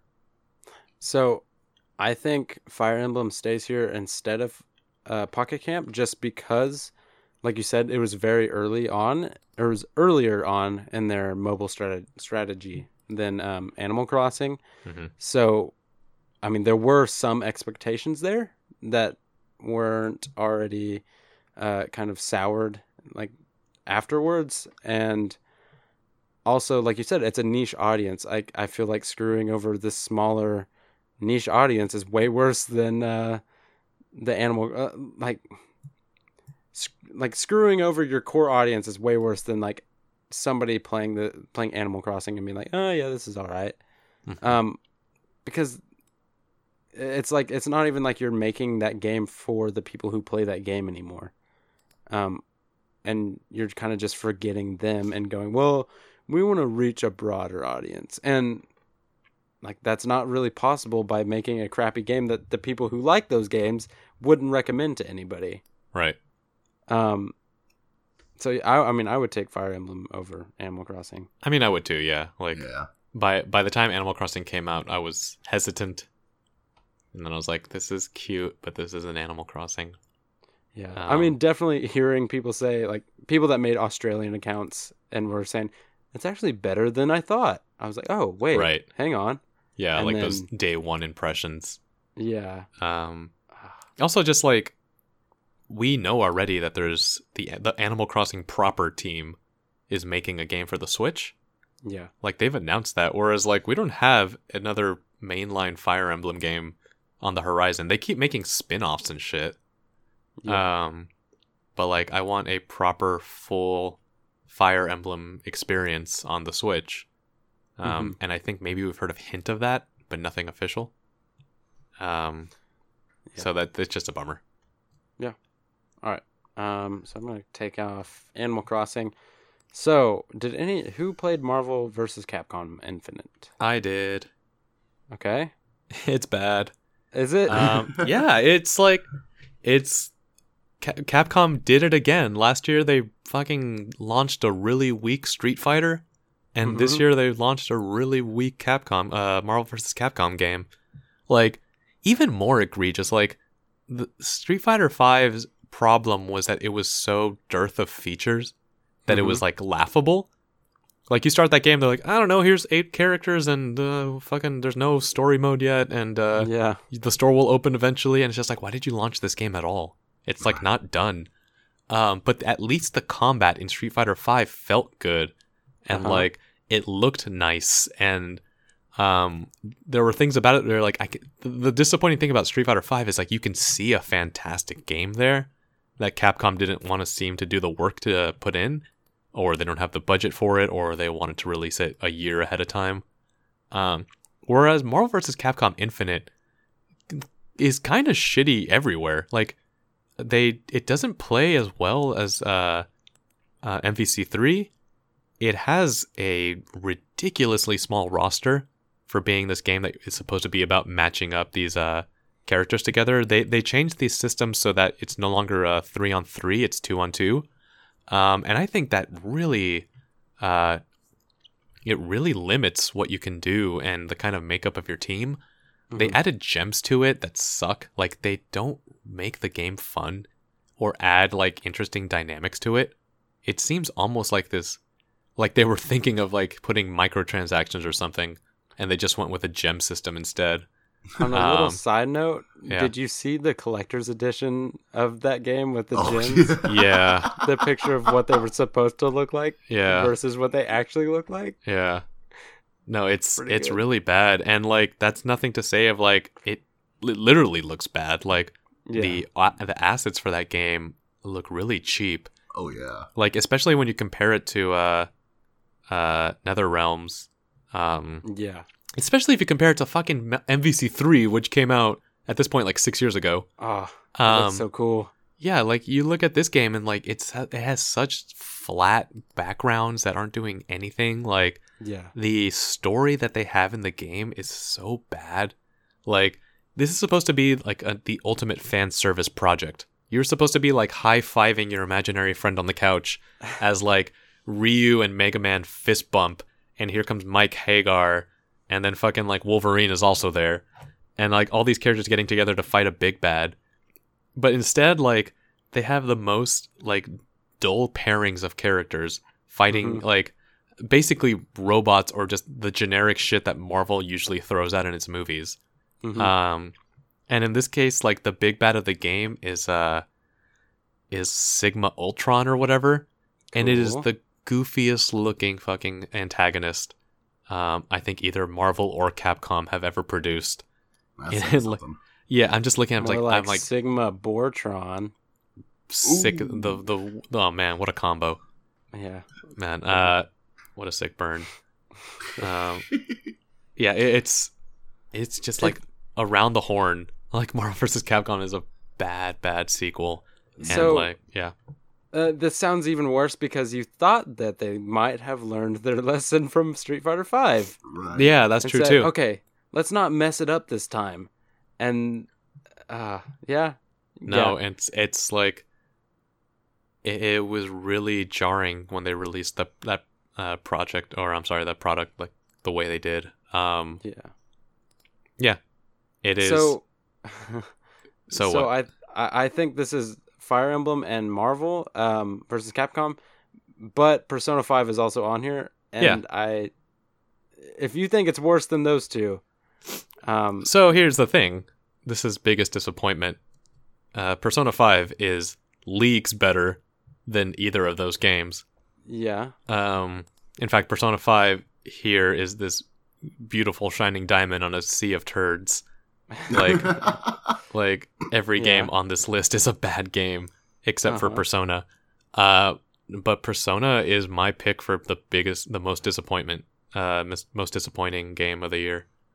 Mhm. Um, for a lot of reasons, but I would say the biggest reason is the length of its development cycle, um, allowing fans to have all this time to build it up in their minds. Um, because Persona 4 came out in like 2008 or 2009. Like, Yeah. it came out a long time. It was a PlayStation 2 game. Like, it's been re released a lot, but Persona 2, 4 was a PlayStation 2 game. Yeah. Um, and then yeah, like th- the entire tenure of PS3's life went by. Um, even though they did release it on the PS3, um, because Yeah. that's obviously where it started its development. Didn't they Um, make Catherine. they made Catherine, but that's not a Persona game. Yeah. What about Dancing All Night? They made Dancing All Night, which is a pretty sweet game, um, but it's not Persona Five characters. Although they are making one now that has Persona Five characters. Right. Um, Nice. Atlus has made So a lot what- of shit in the middle, but Yeah. uh, they didn't seem to be focusing on Persona. Like they seem to have been writing that Persona Four uh, milk cow, milk cow. Uh, Milk cow. uh, they were they were milking the Persona Four that cow a lot. Like Mhm.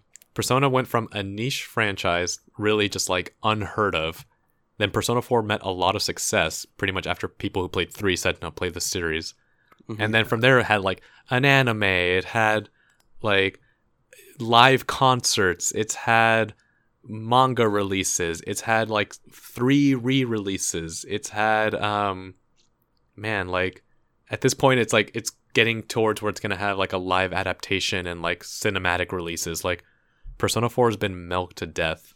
Um, Mhm. and this had spin-offs like like many many spin-offs um and then persona 5 comes out and it's just like finally like i get to move on from these characters that i love but like i'm sick of them now um and got to experience like a new world and a more grounded persona i was really excited for the idea that like this one was going to be about um like youth versus their oppressors versus like society that has like kind of is crushing all their dreams Mhm. um, and the, kind of like this punk aesthetic and this idea that you're going to be this band of misfits that like uh, emulate the thieves that they uh, admire um, and do all these heists. Like there were so many things that like sounded really really neat um, Mhm. that ultimately like are in the game but play more or less like the other personas have. There isn't they're not there's not a fundamental gameplay difference between uh, persona 5 and 4 um, there's a lot of quality of life stuff. There's some new stuff like being able to sneak around the dungeons, um, which basically makes it like the easiest stealth game you've ever played. Because literally, like enemies don't have a line of sight, so they can be looking at you, but if you're in stealth mode, they won't actually uh, see you. Oh, God. Um, so it's really It goofy to helped see. whenever you told me that. No, for sure. Yeah, just press X and then just keep pressing X and hiding Mhm. all over the map. Um, well, you know, it makes for some cool like uh, surprise encounters, like the animation of like your uh, Joker ripping off the masks of Mhm. the uh, of the guards.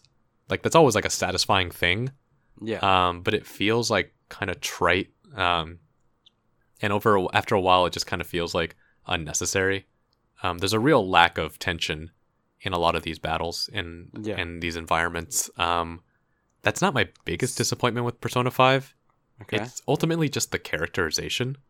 It it is a cast and crew that I didn't really feel drawn to the way I did in three and four.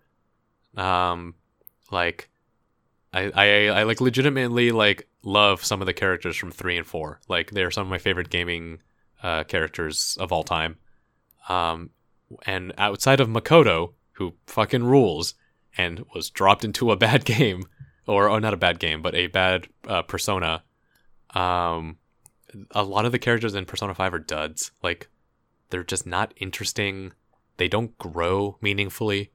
Uh, they don't talk to each other outside of text. Like they have this very peripheral relationship, which in a way is like maybe truer of how relationships just are um, today. Like people are just texting and not really hanging out or whatever, or hanging out Yeah. a lot less frequent. Like the relationship that your characters have in three and four are definitely more mature than kids' relationships generally are.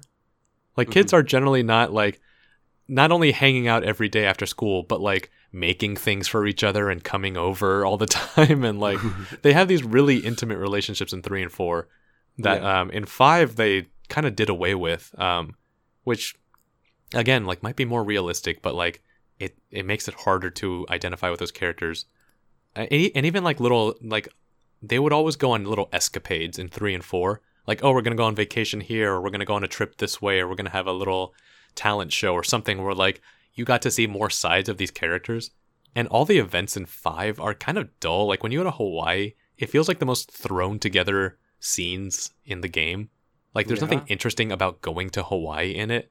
The same way that like going to like uh yakushina in three or yakufima whatever um or going to like the summer camp in four like those are really cool moments where you like you really got to kind of take a break from the game's like narrative and like the scary kind of undertones of those worlds and just kind of Mhm. get to relax with these characters. And five like it's never about that. Like your characters in five are just really driven to like get their agenda um, done and they don't really take a break and just talk to each other.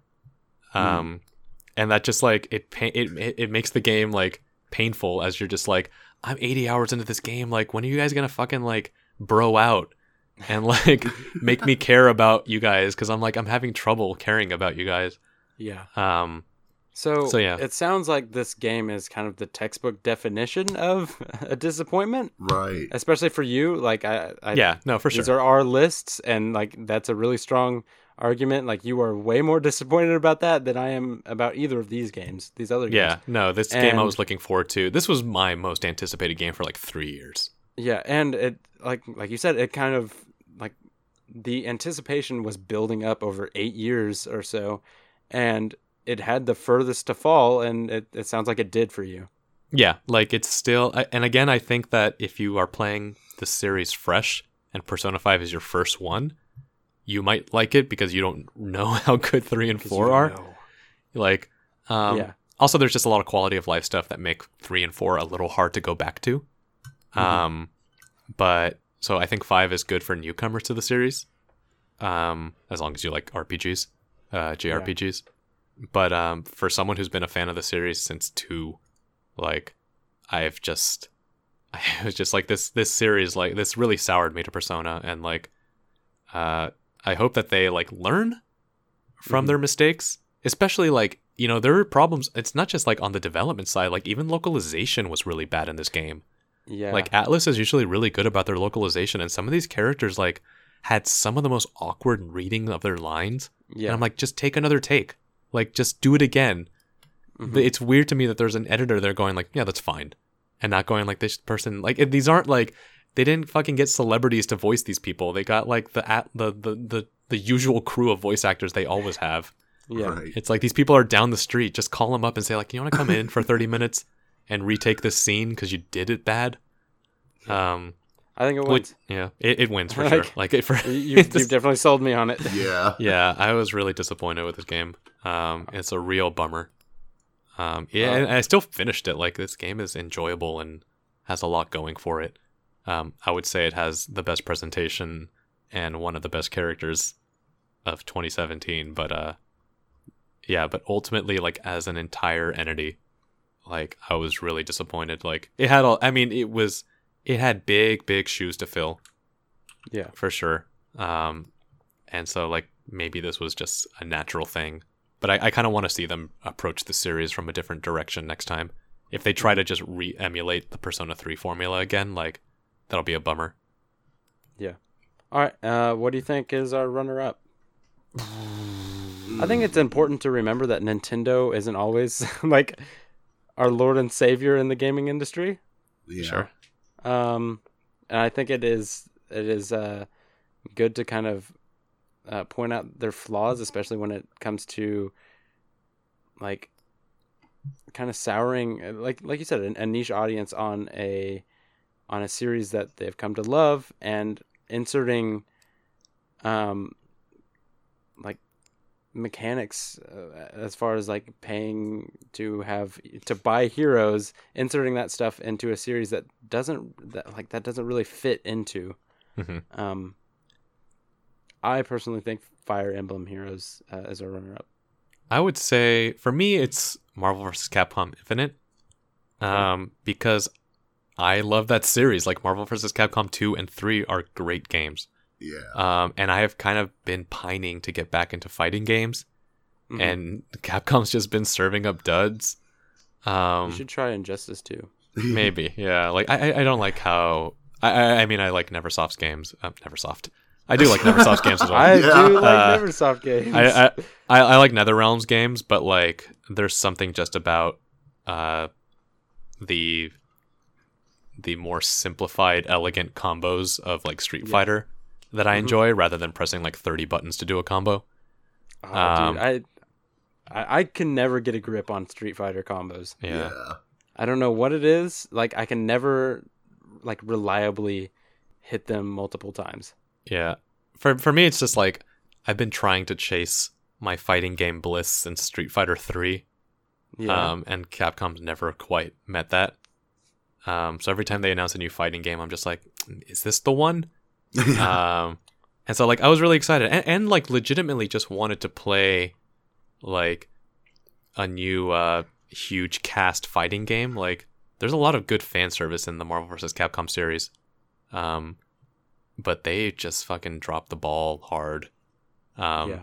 I, like that's for me. Marvel vs. Capcom Infinite was the game I was more uh, eager to play than Fire Emblem Heroes. Okay. So that's my pick. But uh, you Okay. you make a good case for Fire Emblem Heroes as well. I just wasn't. Um, I'm just not generally not expecting more out of a mobile game. Yeah, uh, like whereas mine is kind of out of purpose. Um, like I kind of just want to nominate this out of purpose. Like you're actually legitimately disappointed with, and like for good reason. like Yeah. you're disappointed with Marvel Marvel versus Capcom Infinite. hmm Um, yeah, Marvel vs. Capcom Infinite took us for a ride, one might say. Oh, it's a bad looking beautiful! Yeah. They Hmm. sure did. I don't get the joke. we'll send you what's gonna become your pick of best music of 2017. yeah. Okay. All right. Um, So we got it. man. Yeah, yeah. I, I think Let's name it. I- yeah, let's go. Um, so for biggest disappointment, we are taking it um, this round. The most disappointing, the most shameful of the bunch uh, is going to be Persona Five, with slowly coming up behind it, um, or quickly, however you want to look at it. Marvel versus Capcom Infinite. Um, how about we take a break before we go into the next stuff? This went a little longer than expected. Sounds good.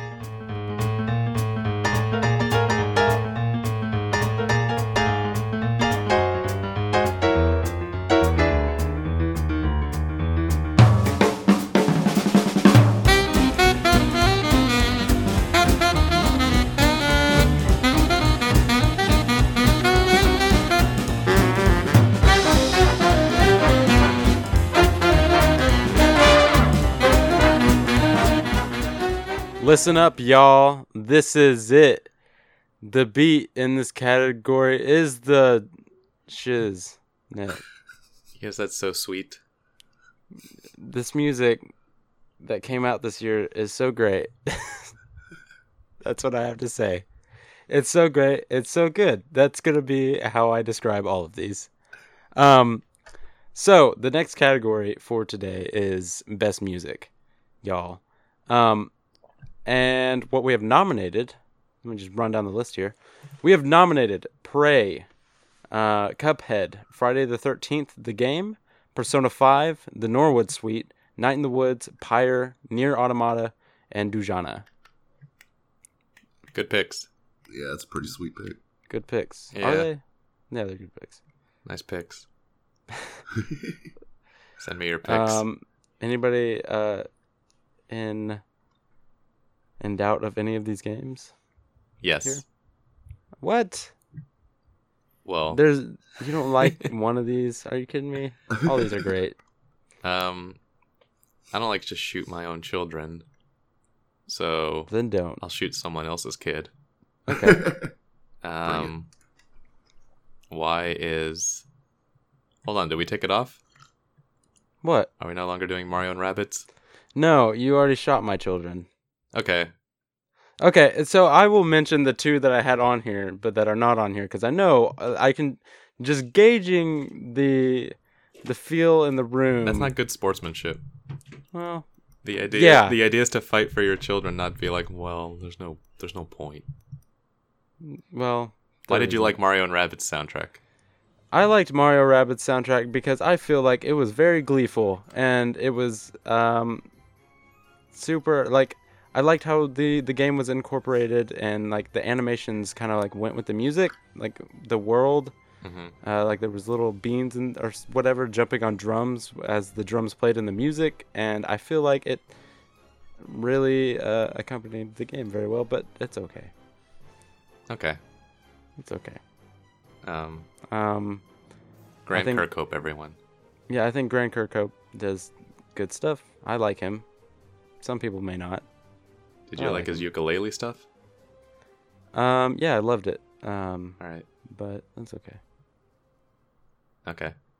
Uh, also, I had Wildlands on here, Ghost Recon Wildlands. Uh, I just want to shout out again. That game is the, the music in that game is better than you think.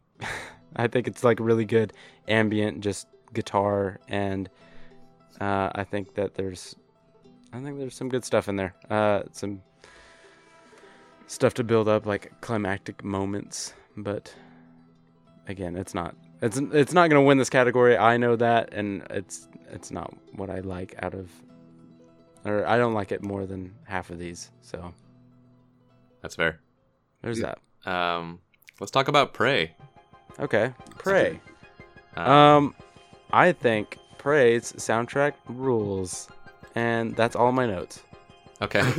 No, I'm kidding. Could no, you, yeah, no. please. Um, I I really liked Prey soundtrack. Uh, regardless of what I think of the game, um, like as a whole, um, or the gameplay anyway. Uh, I think the soundtrack rules. I think it is very. I think it fills that sci-fi kind of vibe. Um, you know, there's like a lot of synth and stuff, and there's a lot of um, kind of. I don't. The the music feels desolate throughout that game. Um, yeah.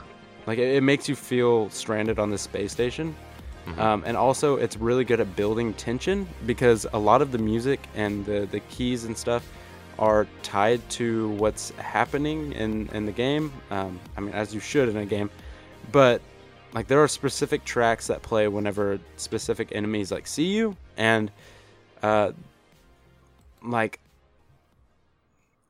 I, I I just really like the the ambient kind of low synth uh, kind of feel or the music. It, it's weird to describe music. Um, it's harder than you, than you think.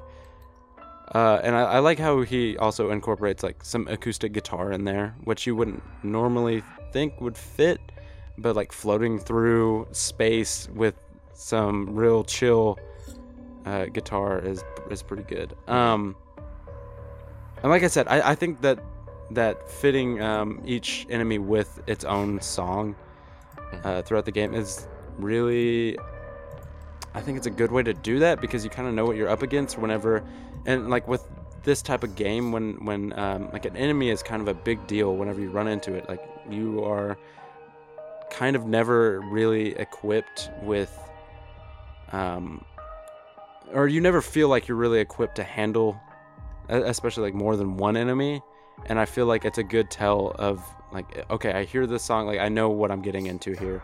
Right. Um, I know if I should run. I know like if I hear the music start and that I've been seeing, like I got to get out of here. And it, it's like super like intense whenever the music does kick up um, because like walking around the space station, it's it's really atmospheric. Um, like I said, it, it's just kind of you get a real desolate feel from it. It's a, a lot of uh, just I don't want to say like random uh, like chords being played, but it's just like super low like low key and chill. Yeah, low key Yeah. and chill.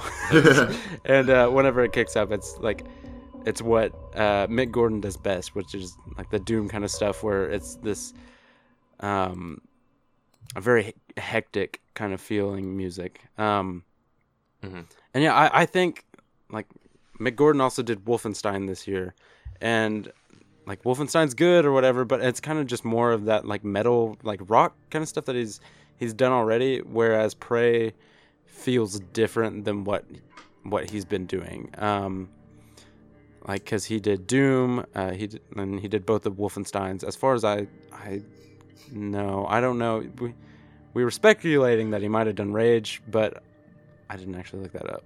Um, but yeah, I just feel like Prey is different than what he's done, and I think that he does it well. Mhm. Um, yeah. What? So, Dave, it sounded like you had something to say about it. No, I, I haven't played Prey, Mhm. um, but just listening to some of the tracks, um, I don't know, they're very familiar. Like especially the song "Everything Is Going to Be Okay." yeah. Like Yeah. the second I started listening to that, I'm like, "This is from something." This is, I mean, it's from Prey, but it's it, it. There was something like at the. I'm like, "Is this from the Watch Dogs 2?" There is a soundtrack that it sounds almost like identical to and Hmm. like i'm starting to think like is this just like it, the more i listen to it the more i'm like this is kind of like pseudo like or or, or part way generic sci-fi track and part way like DJ Tiesto um and like in a way that i'm like i'm sure this like fits well with the game but yeah, it's not something I would listen to like in my car. And I, I want to caution that again, this is a best music category. Um, so the things that we kind of talked about in sound design, um, we want to make sure that we're not confounding the two. Um, This is best music, which means like this is something that should be like enjoyable, like wholly encompassed uh, in a vacuum, rather than like in lieu of like the gameplay. Although that's important, like good music will also enhance the gameplay. But if we're talking about things like stingers or chords that play when enemies are around, like that is a sound design choice rather than a music thing. Um, so just to make sure that we're Okay. clear on what we're defining. Um, right. it's not offensive. I did. I don't know. I just like listen to a few of these tracks. I'm like, these are cool, but like, they don't strike me. Um, per, like just personally, like they don't make they don't move me in a way that they Mhm. might had I played the game. Um, and yeah, so I don't know. yeah. Um, Um, I think it's a testament to Mick Gordon that he can go from the hard driving, almost humorously loud rock to Mhm. this kind of chill, For sure. ambient style, and I think he does a good job. Yeah. yeah. If you would have told I- me Mick Gordon made this, I'd have been like, really? Yeah, Um, but also in lieu of like that, this is him moving away from his comfort zone. I think he does do it a little safe. Um, Yeah. But it's good. yeah, it's absolutely good. Yeah. Yeah. I mean, I, I, think it's going to be okay. It's fantastic. yeah, I, I personally like don't think it's top two, but yeah, uh, it, it's a strong it's a strong soundtrack. Okay. Um, do you want to argue for it, or do you want to take it off? you know. Um, I think we should put it to the side because Okay. Okay. being our first, yeah, Sure. All right. Um, I see somebody's hovering over Cuphead Um, who wants to talk Or- about Cuphead? near it. Um, I guess I will, because I, I like Yes. Cuphead. I'll talk about Um, this I- great soundtrack. You know, I don't think I like it in the. Um, I don't, I don't think. I don't think because it's a it's trying to evoke a time and place. I don't think that's the reason I like it. I just really like the style of this music. Mhm. Um, like I like it on its own. Um, I totally listen to like the entire Cuphead uh, soundtrack in my car, and it's just like, yeah, okay.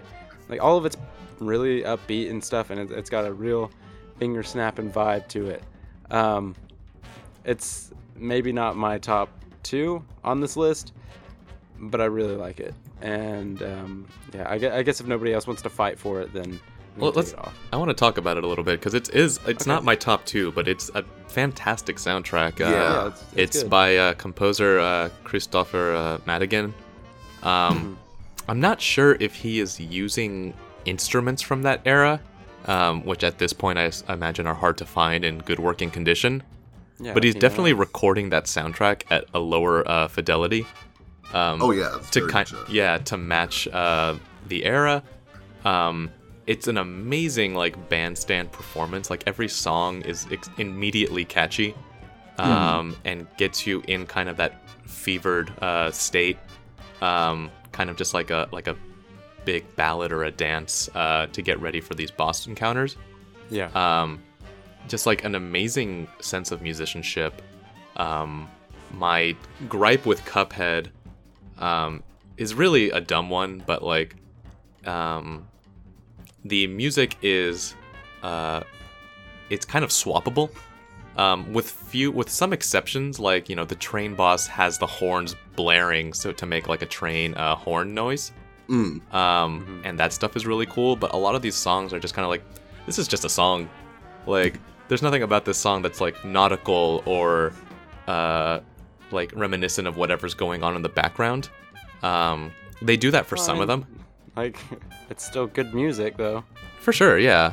Um, but I think like he just kind of wrote a lot of songs. um, they're like, uh, this boss is a, a plane. It's like, all right, well, I'll just write a song then, and not actually like theme it around uh, whatever's going on. Um, and the other thing I was talking to you about this before the recording. Um, the unique thing about soundtracks in those old, uh, what was it, the Fleischer Brothers cartoons, um, were that they were like in, in- incredibly tailored to everything that was going on on the screen. So everything from like s- like sound effects, like tiptoeing or something falling, all of that stuff was part of the soundtrack. It wasn't like in uh, its own uh, sound effects that were being overlaid a background track. Um, that happened later, obviously, but uh, it was like this really cool tailored piece per each action that was going on on the screen. And obviously, the way Cuphead works, like that would be very difficult Yeah. um, to do because obviously you don't know what the player is going to do. Um, but like I feel like they could have thought of a way to kind of put that in there, whether that's make the sound effects sound like it, their own individual instruments or whatever. Um, so in that way, like Cuphead's soundtrack feels a little removed from the game. Um, yeah, I understand. even though like it's still like they do a lot of things right like recording at a lower fidelity and just like how good those performances are like it's a fantastic soundtrack i just don't think it hangs top two Yeah.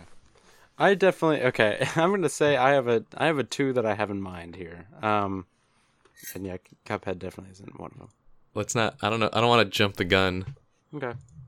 um but i don't know i think we should still pick off at the weaker links Yeah. Um Well, yeah. I mean, they they deserve to have a piece said for them. for sure um well i also want to not eliminate immediately the suspension of our listeners Yeah. who are like, what are they gonna pick? Um, let's see. Next on this list is Friday the Thirteenth, which has a really which has a really great theme. it's really good. Um, it's the theme from the movie, though, right? It is, but it's modified. Okay. They got Harry Manfredini back in the studio to Yeah. make new pieces, Mhm. which I think elevates it. If it would just been the movie bits, and it wouldn't be on this list. Mhm. I think, but yeah, I mean, here we got this iconic,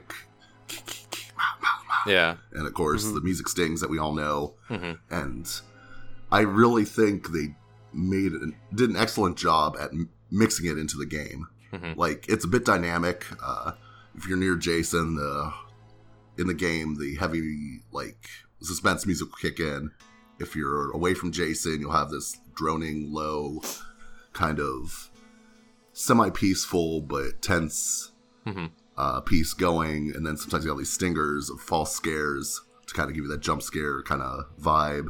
Mhm. It really melds together incredibly, and I feel like it's almost unfair to have Harry Manfredini, this legendary film composer, in with these other guys, but hmm I really do believe that it's, if not top two, definitely top five.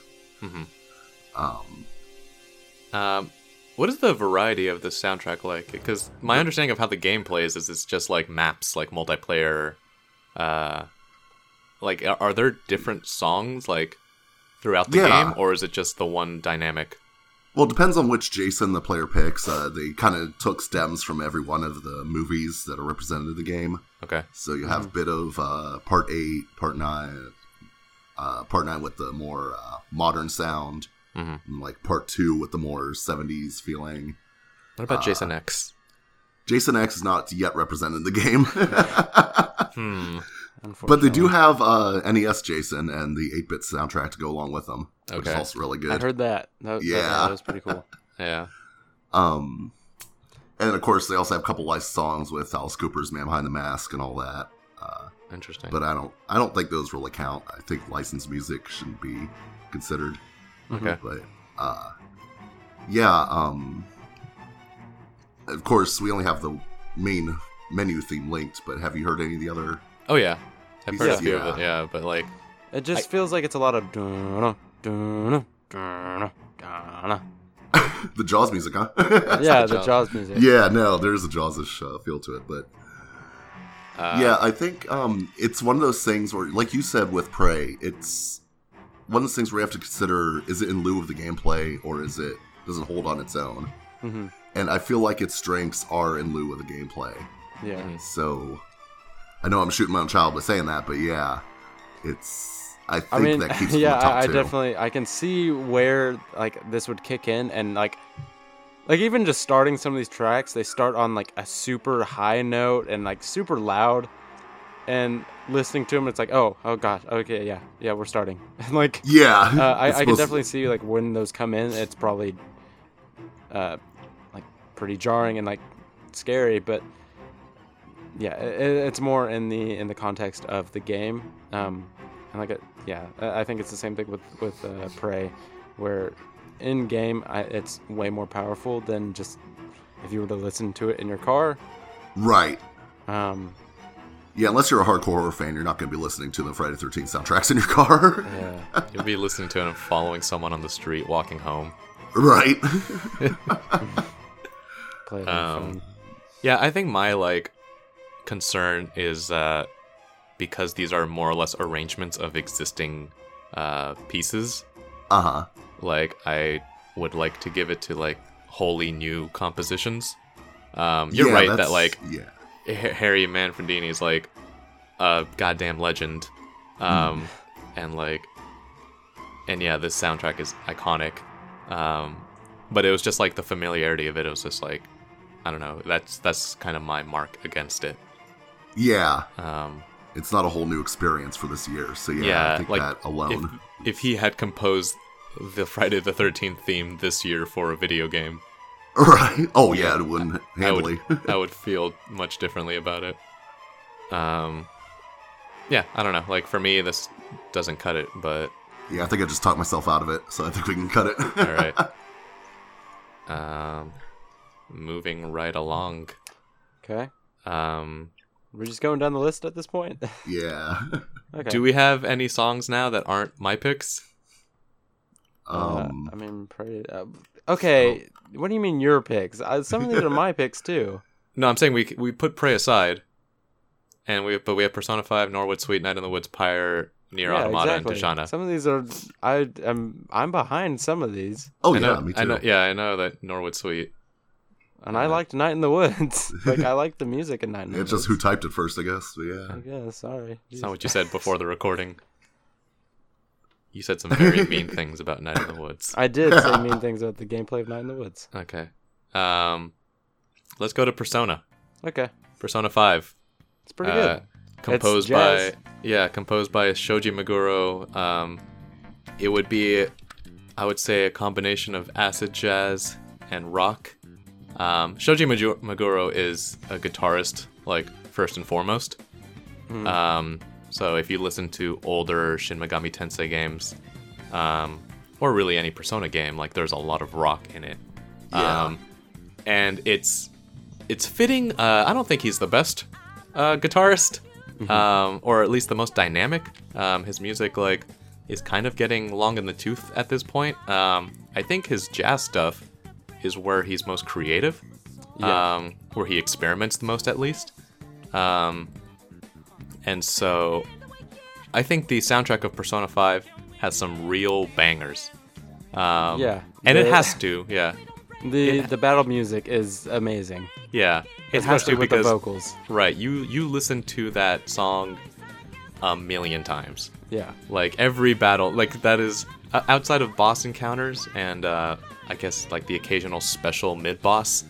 Um, Last Surprise is the song that plays over and over, and it plays from the beginning. Like, so you hear that, yeah, you hear that, Yeah, yeah. it has vocals, so if you don't like lyrics, you're the screwed. st- yeah, the stinger. Um, let me talk a little bit about that, like, because I feel weird about saying this, but I don't like Lyn, who has been kind of the vocalist for Shin Megami Tensei games, uh, for a long time now.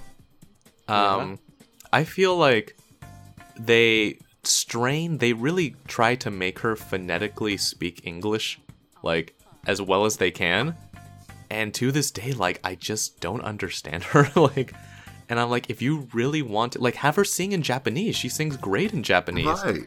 why are you forcing her to sing in english like yeah. and, and so like when you listen to the when you listen to the vocals yeah the I- pitch I of think the lyrics are Shapeshifter is like the, the too. most uh, like the best example of that is like you can't really tell what she's saying. It's like I'm a sheshafu, Mhm. and yeah, I, I agree with that to an extent, but I I like the the vocals in Last Surprise.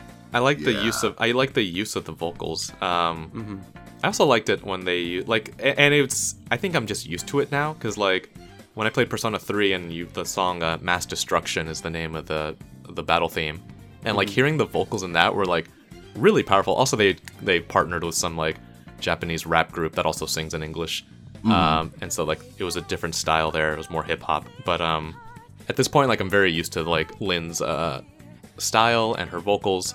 Um, so when I compare Persona 5 soundtrack to like 3 and 4, I just think it's kind of par for the course. Um, in fact, I would say Persona 4 and even 3 probably have better soundtracks than 5. Um, Even though 5, 5 is very strong. Um, I think one of their issues is uh, the song Beneath the Mask, um, which is kind of the theme of just the town, um, plays uh, everywhere. Whereas in Persona 4, like different parts of the town had different themes. Um, so it kind of like it really just felt like like I don't know, it just kind of like it was like this uh what do you call it? Um it was just kind of like buried in my mind Yeah. and I wasn't really enjoying the theme anymore. I was just kind of like tuning it out. Uh-huh. Um, and then listening to it like way later, I was like, oh yeah, this song is really good. But like listening to this song for literally hours, like Yeah. hours and hours and hours, like every time you're in the town, you're just hearing that theme. It, it, it changes depending on kind of uh, the um, the narrative, like depending on like uh, how close you are to uh, the uh, the heists in the game. yeah, I was. it'll I was- speed- it'll I thought speed it up. would. Yeah. Um, or I thought it did because I I noticed that it was a different song. No, it, it, it it's all variations of Beneath the Mask. So when you're closer to a heist, it'll speed up. When it's raining, it'll remove some of the instruments. Um, when you are like, when it's night or day, it'll be different themes. But ultimately, it's just that theme rearranged like 12 different times. Yeah. Um, and so yeah, like it, it's cool and it's effective, but um, ultimately like there is a lack of variety. Like I can think of off the top of my head like 20 Persona 3 or 4 songs that I really enjoy. And when I go to Persona 5, I'm like, I like the battle theme fine. I like the intro. Beneath the Mask is a good song. Like I can't really even think of like the sad theme in this game. Uh-huh. Which Persona 3 and 4 always had like a really good shit is fucked theme.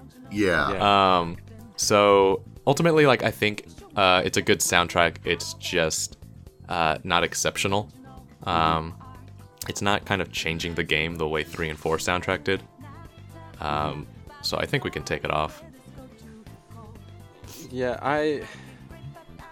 For me, anyway, like Yeah, I, I, love think, Persona soundtracks, but um, for me, like I think, like I really enjoyed the the music, like from what I had listened to. But yeah, Mhm. I, I think it was just like, oh, I like four of these songs. The rest of these are kind of exactly, they're yeah. good. Like, Yeah, I, there's nothing wrong with them, but like, The dungeon themes I were kind of really like. forgettable. yeah, Um, the dungeon themes are just like whatever. Um, yeah, and ultimately, like the thing is, this game is a hundred plus hour game. Like you like the songs now, but how about a hundred hours from now? like, yeah. I I um, was gonna say, I think it might just get old just by virtue of playing for 140 hours. yeah, they It's don't the even do like 3 issue. Yeah, in Persona um, 3, in the last fourth of the game, they completely changed the soundtrack. hmm Yeah. Um, and it's really effective. Because the end of Persona 3 is like super fucked. Like, it's like you're literally just sitting there waiting for the apocalypse to happen. Yeah. and and everyone in town is just kind of like, no, whatever, we're gonna die, I guess. Um, um, so that was really effective. I don't know. I, five soundtrack didn't stick with me the way that three and four do. Like for when three and four came out, I would have those CDs in my car for like months. Oh, totally. Yeah. A- And Persona 5, like, I was just like, I don't even think I'm gonna keep this in my car. Like, this isn't that, uh, like, special compared to the other 2 Um, yeah, I, I think it's a good soundtrack overall, but it is not, uh, exceptional like some of these. Yeah. Okay. Well, I guess we'll take it off then.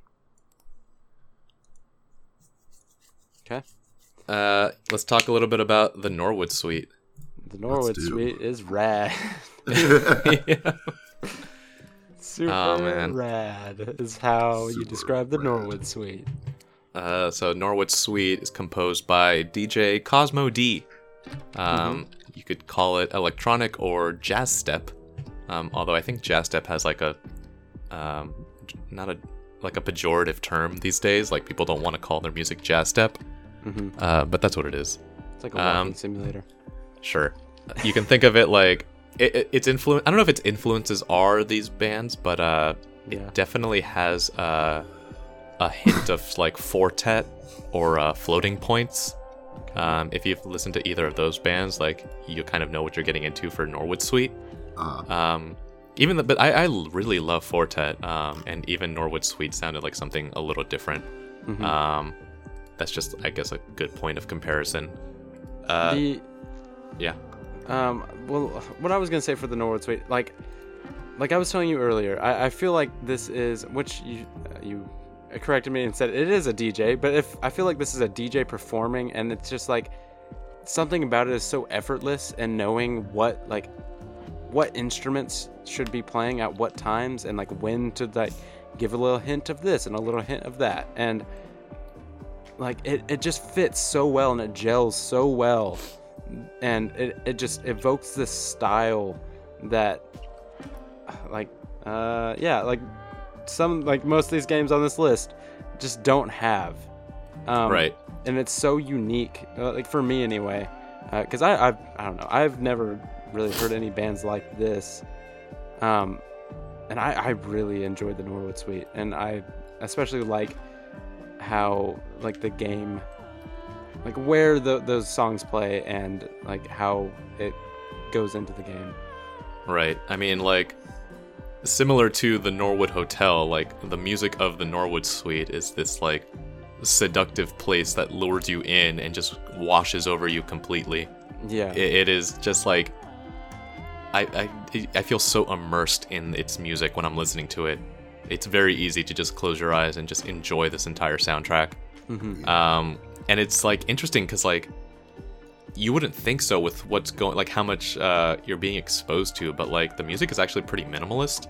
Mhm. Um, and it's it's hard to deny the Norwood Suite minimalism, like with the cello arpeggios, which melodically oscillate from you know optimistic points to somewhat sinister points, and how they're met with rolling drum fills and instances of like inexplicable electronic weirdness.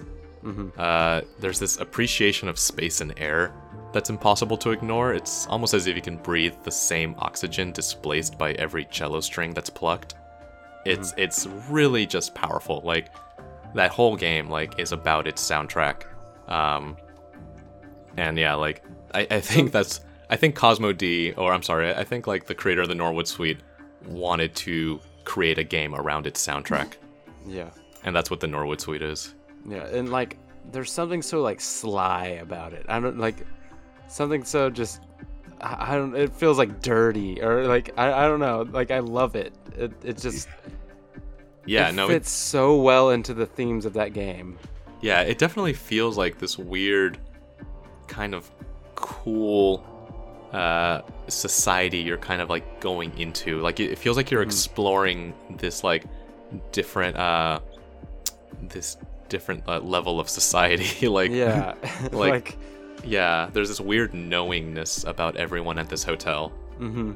and you're like, "Hmm, these people they get something that the rest of society doesn't." Mhm. and that just that's really just the music that is giving you that belief. Mhm. If you played this game on mute, uh, it would Oh. not. It would be uh, nowhere near as effective. and even just like the uh like go hi- finding the hidden pathways and stuff and having like this um like how would you describe the music that that is in in those like pathways like it's so different from the rest of the game it's almost like if i'm remembering right it's kind of like an orchestral kind of thing yeah, yeah. It, it almost sounds like they're tuning a lot of the times. yeah Um, you don't even really hear like a track. Uh, That's like the most sincere music that's in the game. hmm I think that's like the actual music that is being composed by Peter Norwood. yeah Is the music in those spaces? hmm um because he's a pianist and i think he's like a, he leads an orchestra. Um and i think that's like actually a taste of the music that this whole game is based off of. Yeah. Um no those those points are really cool especially because they have that like beetlejuice kind of uh twisting hallway motion to them. Yeah. Um it's really interesting to like find those passages and, and learn a little bit about uh, this character. Yeah. um yeah, the, this this is one of my favorite soundtracks of the year hmm like I'll say this for it. Uh, Yeah. When I was listening to a few of these for the podcast, I listened to Edge of the Estate. And I immediately went to listen to the rest of the soundtrack. It is Yeah. easily, it blew my mind. Yeah, it's really good. Uh, dude, it's something else yeah, um, for me, this is one of our two. yeah for Um, yeah, it's got to be. also Yeah, okay so let's move swiftly uh, along here all right, Um, actually, I'm gonna go back and take off Bray. okay. Yeah, I was thinking about it. Uh, so let's move on to Night in the Woods. All right, Night in the Woods. Um, Um, who? Dave, you wanna you wanna take this one since yeah, Night in the Woods, composed by uh, Alec uh, Holowka. I'm not sure how to say his last name. Holowka. Um, Hello, Ka. Sure. Um, its genres are kind of they oscillate between indie rock, dream pop, uh, shoegaze, uh, post punk revival. Um, I believe um, the composer said he was influenced by the band DIIV, which is an indie pop band out of Brooklyn. Um, Night of the Woods has really good motifs in the patterns of the music, uh, which give a really good emotional heft to the game. Um, in a game about kind of Mae's mind state, um, it, it's kind of it's it's really good in in kind of um, what don't want to say like lending a lot of credence to what Mae's going through through the music, um, rather than text or the dialogue or whatever. Um, I think Astral Alley, which is one of the more rambunctious songs in the game, um, it kind of plays like it's, it, it feels like a traveling carnival is performing it. Um, Yeah. And in a way, like as you're going through those areas in the game, like you are talking to the different musicians, um, and the song will build as you talk to a new musician. yeah Um, and those parts are really powerful because like it adds something to like that sinister undertone of the game where you're like, what is really going on? Like, is Mae experiencing something internally, or is there actually some kind of supernatural thing in the background uh, that's going on? Because towards the end of the game, Mae starts telling her friends like something bad is going to happen to this town, and we need to leave. Um, and you later find out it's fucking elder gods that live under the town. Um, but it's, um, yeah, which is just like, oh, okay. Um, but like, it, it, it really adds some salience to kind of like, uh, Mae seems to be rushing, uh, to find answers and like, it's it's like a very good dichotomy between what's going on during the day and the evening, or at least her dreams or visions, depending on what you believe they are. Yeah. um and like that music uh it like a lot of the music in this game like contrasts a lot um, which kind of adds to its like punk motif um because like you know her and her friends are in a punk band. Um which I, i'd like to move on to that music. Her punk band's music is pretty cool. Um Yeah. it's very simple. It sounds like something that a bunch of 20 year olds would write. Hmm like it's not fantastic. Um, but it has a lot like punk is more about the energy uh, than it is about the musical composition. Mhm. um, so the song like die anywhere else which is basically about how much they hate their town and they just want to leave and they'd rather you know in per the title die anywhere else. Yeah. um, it has a lot of like youthful energy and optimism um, that is very noticeable just by like listening to uh, Angus's keyboards and Mae Mae very poorly playing the bass. Um, well, I don't know. I played it pretty good. okay, but I mean, even if you even if you 100% those sequences, like it still sounds Yeah. bad.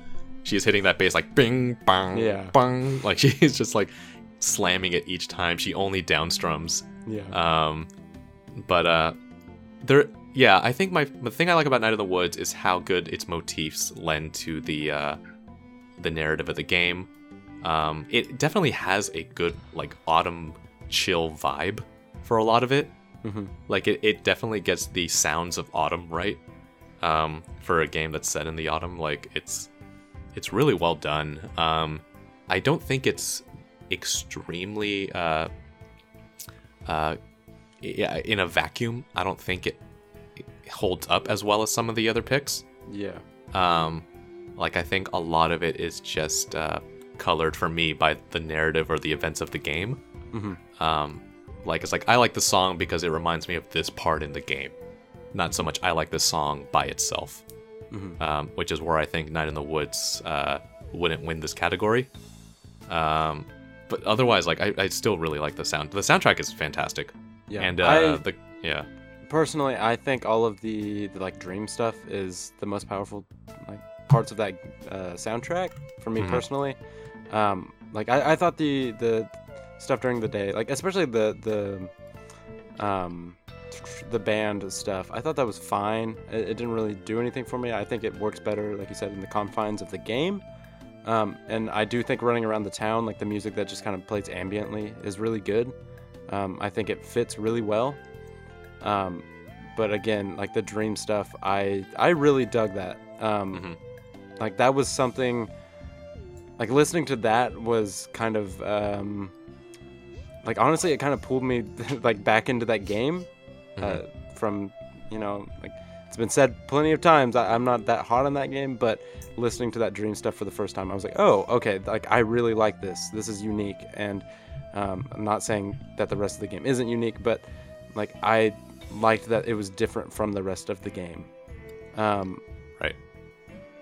But yeah, like in a vacuum, I, I don't think the rest of the stuff holds up. Uh, whereas, like, I do think that the dream stuff, like, I could, I don't know, I could listen that to that all day long. I, I like, Oh, I love yeah. Astral Alley. I love, um, oh man, I'm blanking on the rest of the tracks, but, um, yeah, it, it's difficult to, to uh, keep it on here if I only like half of the soundtrack. Yeah. Um, ultimately, like I think it's a strong soundtrack that would win most years, but uh, this year we have some real bangers, Yeah. so I think we can uh, take it off. Okay. Yeah. All right, Pyre. We, so let, let, let's just recap. Uh, we've taken everything off except the Norwood Suite. Yeah. Okay. So we have the Norwood Suite, Pyre, and Nier, and Dujanah yeah. are our last uh, holdouts. mm-hmm. Uh, Um, let's talk about Pyre. let's talk about some real bangers. Yeah. Pyre rules, dude. Pyre's soundtrack is really good, and for a long, long time, I thought it was going to be my pick for my favorite soundtrack. Uh huh. Um, and then just kind of revisiting a few of the other games, uh, I have changed my mind. um, but let's talk about how good Pyre is. Dude, Pyre has two sound. It, uh, well, okay, this doesn't really. I don't know that this adds anything, but you can listen to those songs like as they are in the game, or you can listen to the acoustic versions, and I think both versions rock. Like Mhm. the, like. I think they evoke the tone of that game and the like setting of that game so well. Like and and like this uh, almost um it's not really like medieval but almost like um wha- how would you describe the the um, I would describe it as bardic rock. yeah okay yeah, Um, that's fair. it sounds like it- true to the game, which has a traveling minstrel with you, um, Yeah. Tarek. Like there is a sound of like like these sound like a lot of these songs, uh, with a few exceptions, they sound like things that you would hear around a fire. yeah I Like was someone is say, like, telling almost you. fable like Yeah, exactly. Th- It sounds like someone that is uh, telling you the story of Pyre hmm um, through its music. Um, it's really affecting. Like I would say, the uh, the biggest earworm of the year for me, or, or one of the biggest, uh, was the song "The Herald," only because of this one bass line in the middle of the song. Um, it kind of has like these mandolins playing for most of it. It almost sounds like this, uh, like this Italian country song. Um, it, it, it is for a long time the game's world map music. Um, and then it has this like bass line that goes dung dung dung dung dung dung bung bung bung. yeah And like that to me was super powerful. Like it's a really basic bass line that I was just like, oh, this is really good. like yeah um I, I, I really enjoyed it. it. Like I think the strength of Pyre is the incredible diversity of its music. Um, it establishes tone and personality throughout that game. yeah Like every character has a unique theme. Mm-hmm. Um, all the triumvirates have their own theme. Um, and it really like um, even more than I would say like the game's dialogue or its art direction. Like I think the music is really where you get a lot of the personality from Yeah. everything in this world. Mm-hmm. Um, I feel like and- that's true of all Supergiant's games. For Darren sure, Korb yeah. always, yeah. does yeah, that. Yeah. Darren Korb, like this is definitely his most diverse soundtrack. Um, Yeah. Like I can see people arguing for Bastion or Pyre or Transistor, but like for me, Pyre's I think my favorite one he's done. yeah Um, I it's just really beautiful. Like, yeah, uh, I like man the what what's that song Strange Voyage yeah, I've listened to that song at least a hundred times. Like it just it it's so great. Like it, it Yeah. is like these big um, um, adjectives I'm using. It's just so great. Yeah. Um, and I think it, it just it emulates that feeling of like just going on a voyage. Like it, it feels so like free and like um, just like on the road. And like I I like that um, because that is kind of what that that game is. Is you're just on the road, like on the road again, on the heading heading uh, heading back to the oh, get to get out of the the downside or whatever. Um, yeah. I don't know. I think um, this soundtrack is amazing. It's excellent. I I like it a whole bunch. Like it's, I have nothing bad to say about it. I No. just only have better things to say about a different pick, which is why I wouldn't put it in my top two. Okay. The But, only uh, bad thing I can say about this one is that Darren Korb already wrote uh, Setting Sail Coming Home for Bastion, and that was the perfect song. Well, Right. Like, yeah, that's the thing too. Is like this game, I like its music equally, which is weird. Usually, you like certain songs in a soundtrack more, right. and for some reason, like every song is like on equal footing for me. Like they're and even the ones that are like very different. Um, man, Never to Return is such a fucking good ballad though. Like, um, the song that plays when you're doing the final rites, the ones before one of your party members leaves hmm um, is just a really fucking haunting song. Um, yeah, Pyre's good. I think we keep it in the short list. definitely. Um, I want to make arguments for one other song or one other uh, game. okay. I think I know which one. Um, so before I make arguments for why I think Nier Automata is the best soundtrack of the year, Okay. and my best friend Geoff Keighley agrees. that doesn't help. That's a that's a strike against you. Um, let's talk a little bit about Dujanah's soundtrack. Okay. Um, Dujanah's soundtrack is maybe the most unique one on here. Um, you know, we talked about how like uh, Norwood, or you you mentioned how Norwood Suite was kind of unlike anything you've heard before. Mhm. Uh, that was Dujanah for me. Yeah. Uh, Dujanah, so was the game was entirely made and also composed by the same person, um, a Scottish developer named uh, Jack King Spooner. Um, Dujanah is kind of his first game that isn't entirely an experimental game, um, or like a small indie project. Yeah. Um, I would say like this is his debut, kind of not magnum opus, but like it, this is his first big title Yeah. um, th- which unfortunately is r- super underperforming. Like it's a real bummer because Dujanah's fantastic. Um, the music I would say I would classify it as like Middle uh, Middle Eastern folk music. Um, although there are songs in here that definitely lean towards more industrial or experimental. hmm Um, similar to how we discussed how um, every scene in Dujanah, even though it's incongruous, it can be incongruous with other things in the game. Yeah. Uh, Everything is purposefully kind of designed to evoke the most amount of emotion in any one scene you're watching. Um, the music absolutely follows that suit. Um, so it, it, it's like no soundtrack I think is as appropriate for each scene that you're watching as Dujanah's. hmm Um, and for a game that is like maybe two hours long and has a soundtrack that's longer than that, like, uh, it's just really interesting um, how much music was made and put into this game, and like, um, and how discordant it is. Like, this Mhm. would be one of those albums that, like, if you put if you played it in your car to friends who uh, were not sure what they were about to listen to, they would kind of look at you like, "Hey, is this the worst mixtape ever?" Yeah. like did you decide to just get the most like uh, discordant music you could find and put it in an order that makes no sense.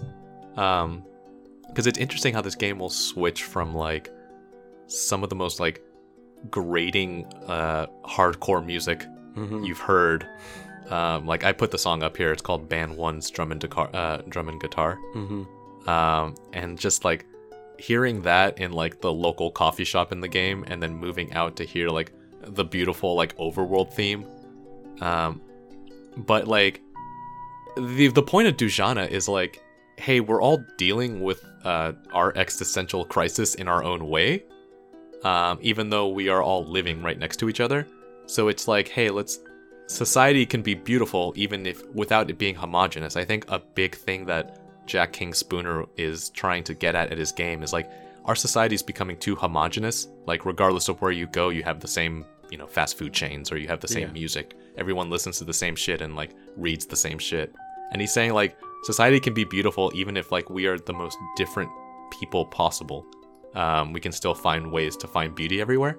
Um, the soundtrack definitely captures that hmm where like you are listening to some really discordant shit um, all over the place, and it's still like it it it, it, it really like uh, still en- enraptures you um, into its world. Um, yeah, and as far as like just the individual compositions of these songs, like um, they're fucking fantastic. Like I'm really impressed this was made by one man. Yeah. because like there's so many genres going on here. Um, and he kind of nails a lot of them. I mean they're not clean. Like uh, this is someone who's definitely like doing two takes of a song and going that's fine put it in the game. Um, like you can hear like errors in some of the songs it's really interesting um, and he's just like this still fits with the game um, which is why i kind of would classify it as experimental But Absolutely.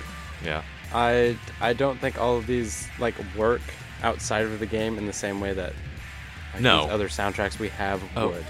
Absolutely not. There are some songs in the Dujanah soundtrack like people would jump out of your car if you tried to make them listen to it, Yeah. uh, which work really well in the confines of the game. yeah, totally. Um, but yeah, like, the, and and not to get don't get us wrong, there is beautiful, beautiful music Mm-hmm. in Dujanah that absolutely works uh, by itself.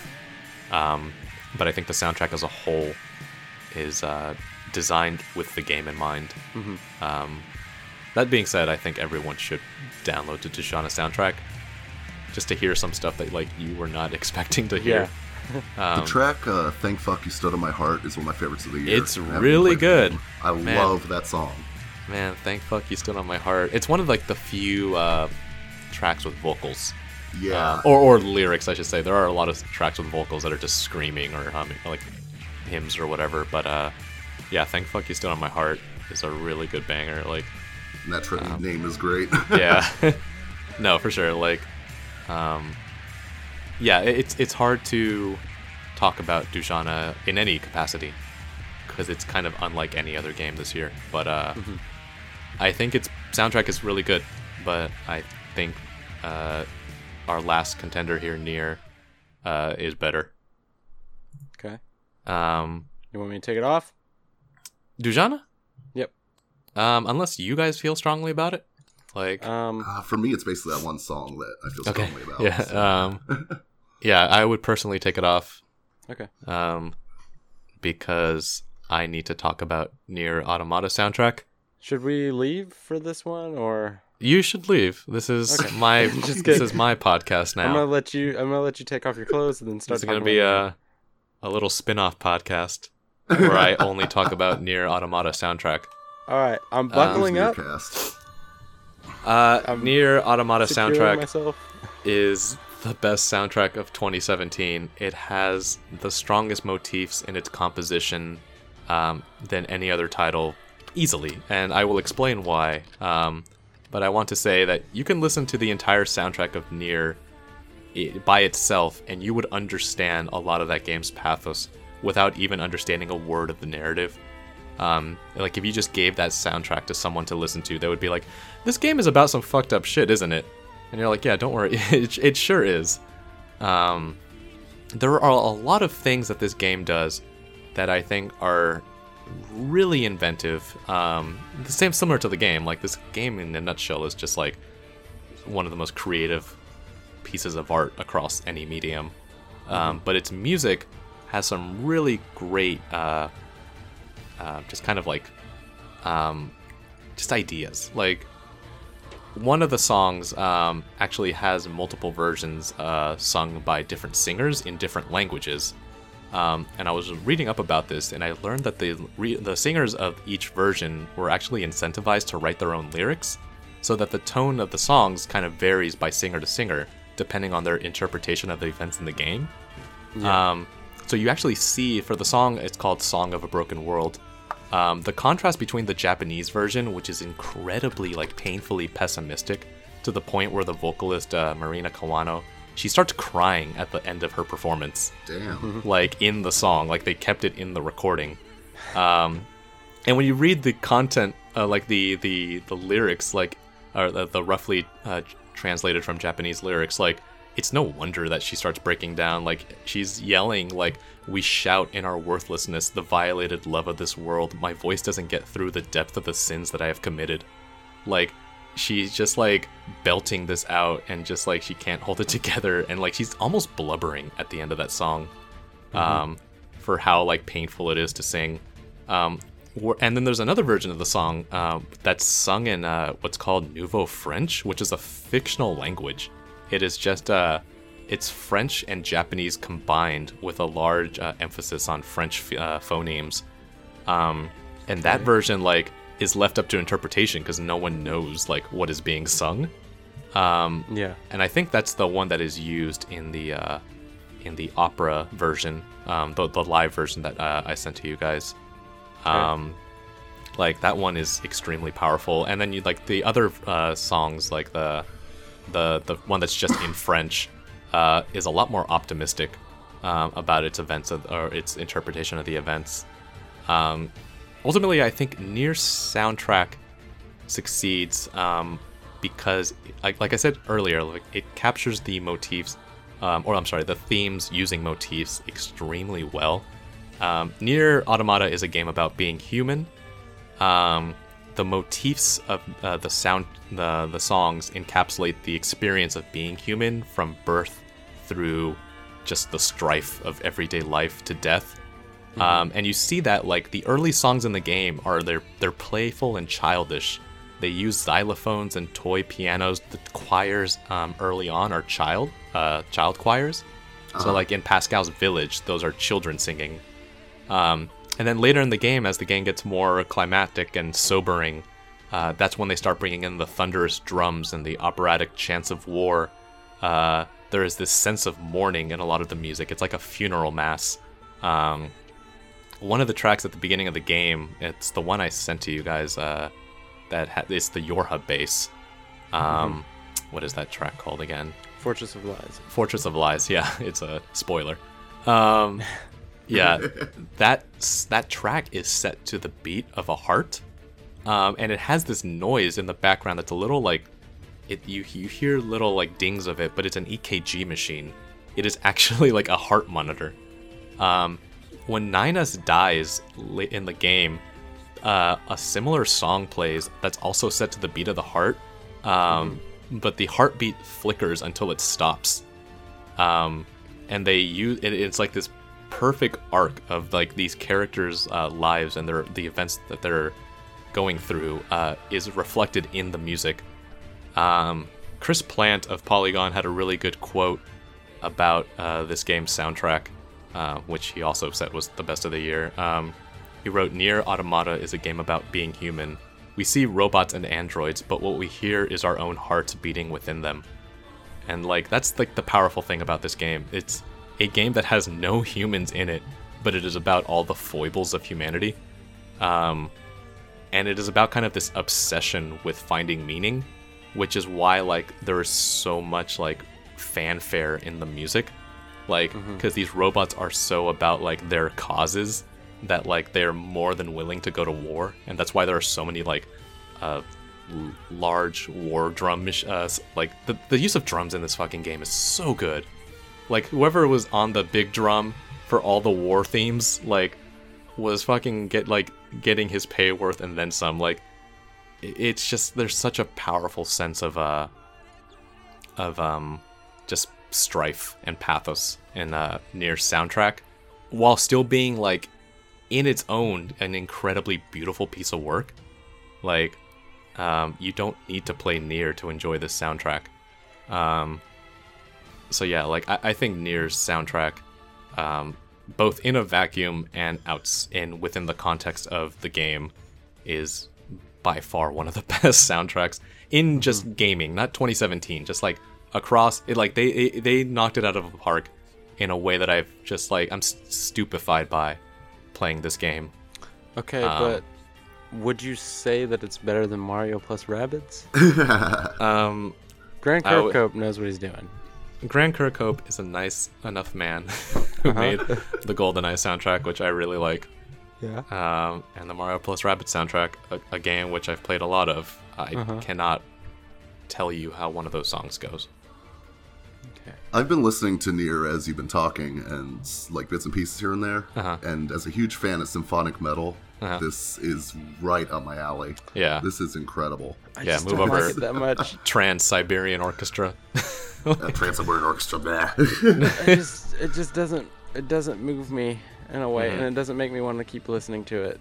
Mm-hmm. um again that's me personally like what you say like i i believe what you say and like the the whole like language stuff that sounds really rad and like i like how i like how it is um kind of changed throughout the game like you said um how it starts off with like kids and and more uh, basic instruments or um and moves on to to like more grand um songs but it it just doesn't it doesn't do it for me in the same way that um, especially like Pyre like I love I love playing guitar and all that and that and Pyre has a lot of guitar in it and I think it's really good and it just it did more for me than than Nier is. I mean, and that said I didn't finish Nier um, and I didn't finish Pyre but I've listened to all the Pyre soundtrack and I've listened to, to some of the songs on the Nier soundtrack and it just it doesn't make me want to keep listening.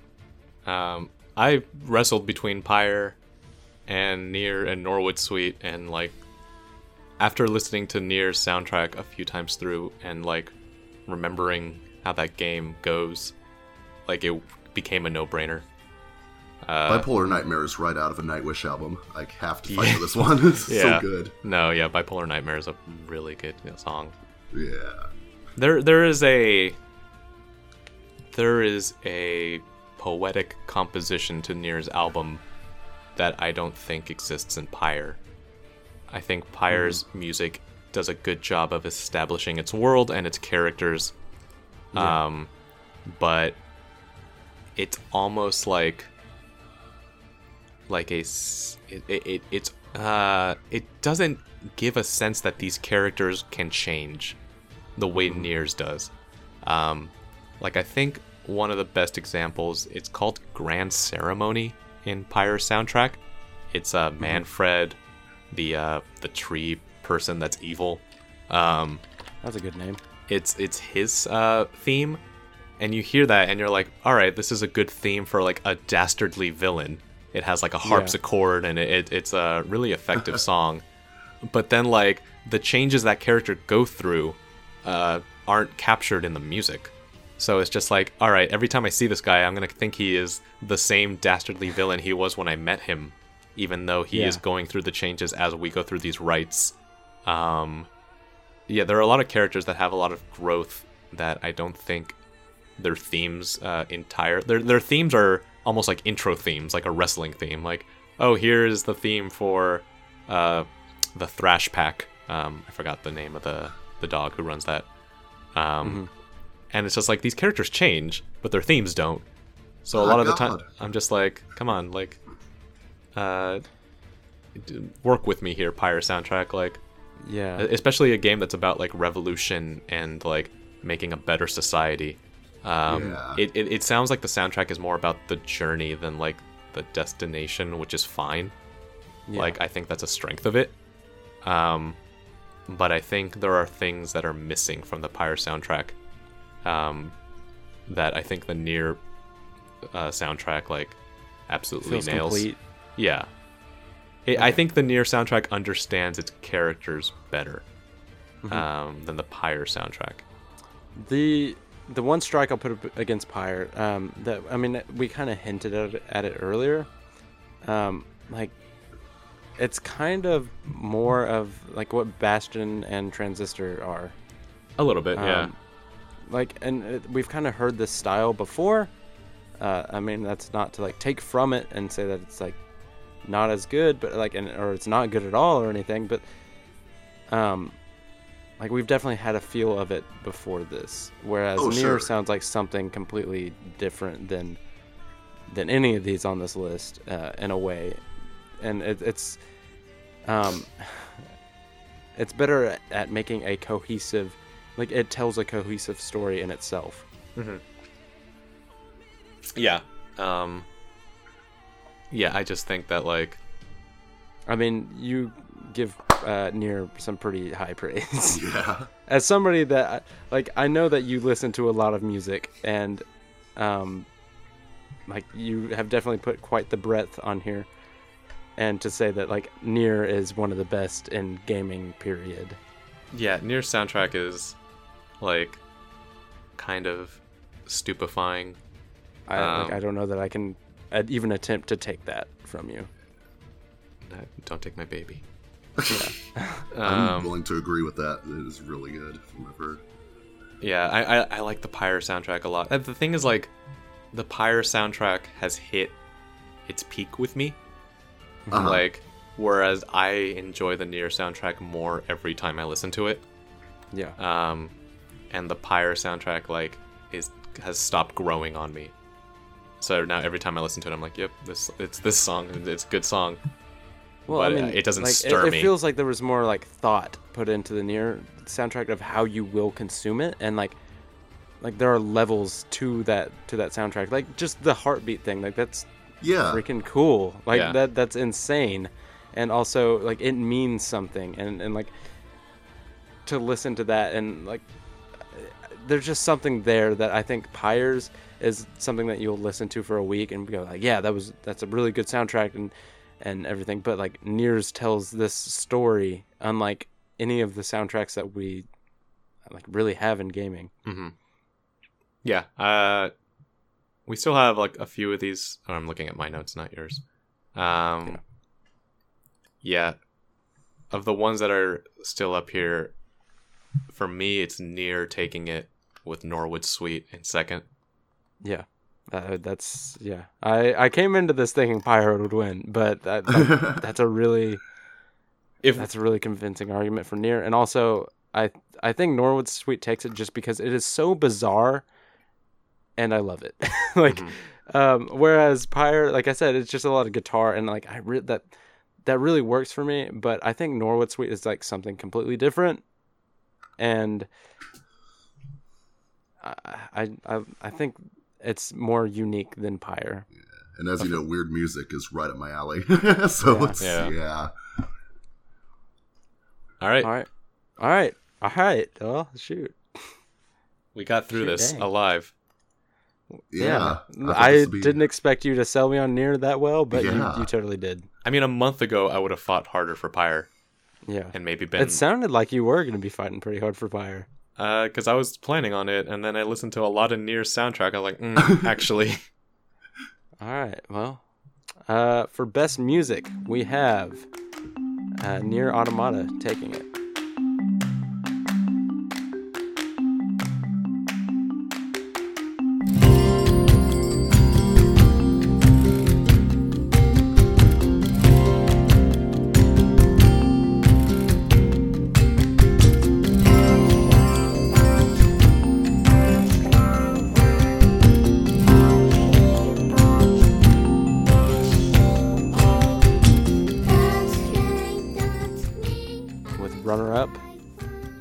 Suite. Both uh, very similar in style, right, guys? absolutely, Sure, yeah. yeah. They're both like the same thing. yeah. See, Cosmo D open for uh, Keiichi Okabe with his band Monaca. Yeah. Oh shit, we forgot the And Bugsy soundtrack. and then that have to redo that this. girl cried. Yeah, And that, that lady cried, and uh, it was amazing. She Right. loves the Norwood Suite. All right. Um, this has been a long uh, category, um, but we'll catch you tomorrow with best game. You guys ready to do best game? hell yeah. Let's do this thing.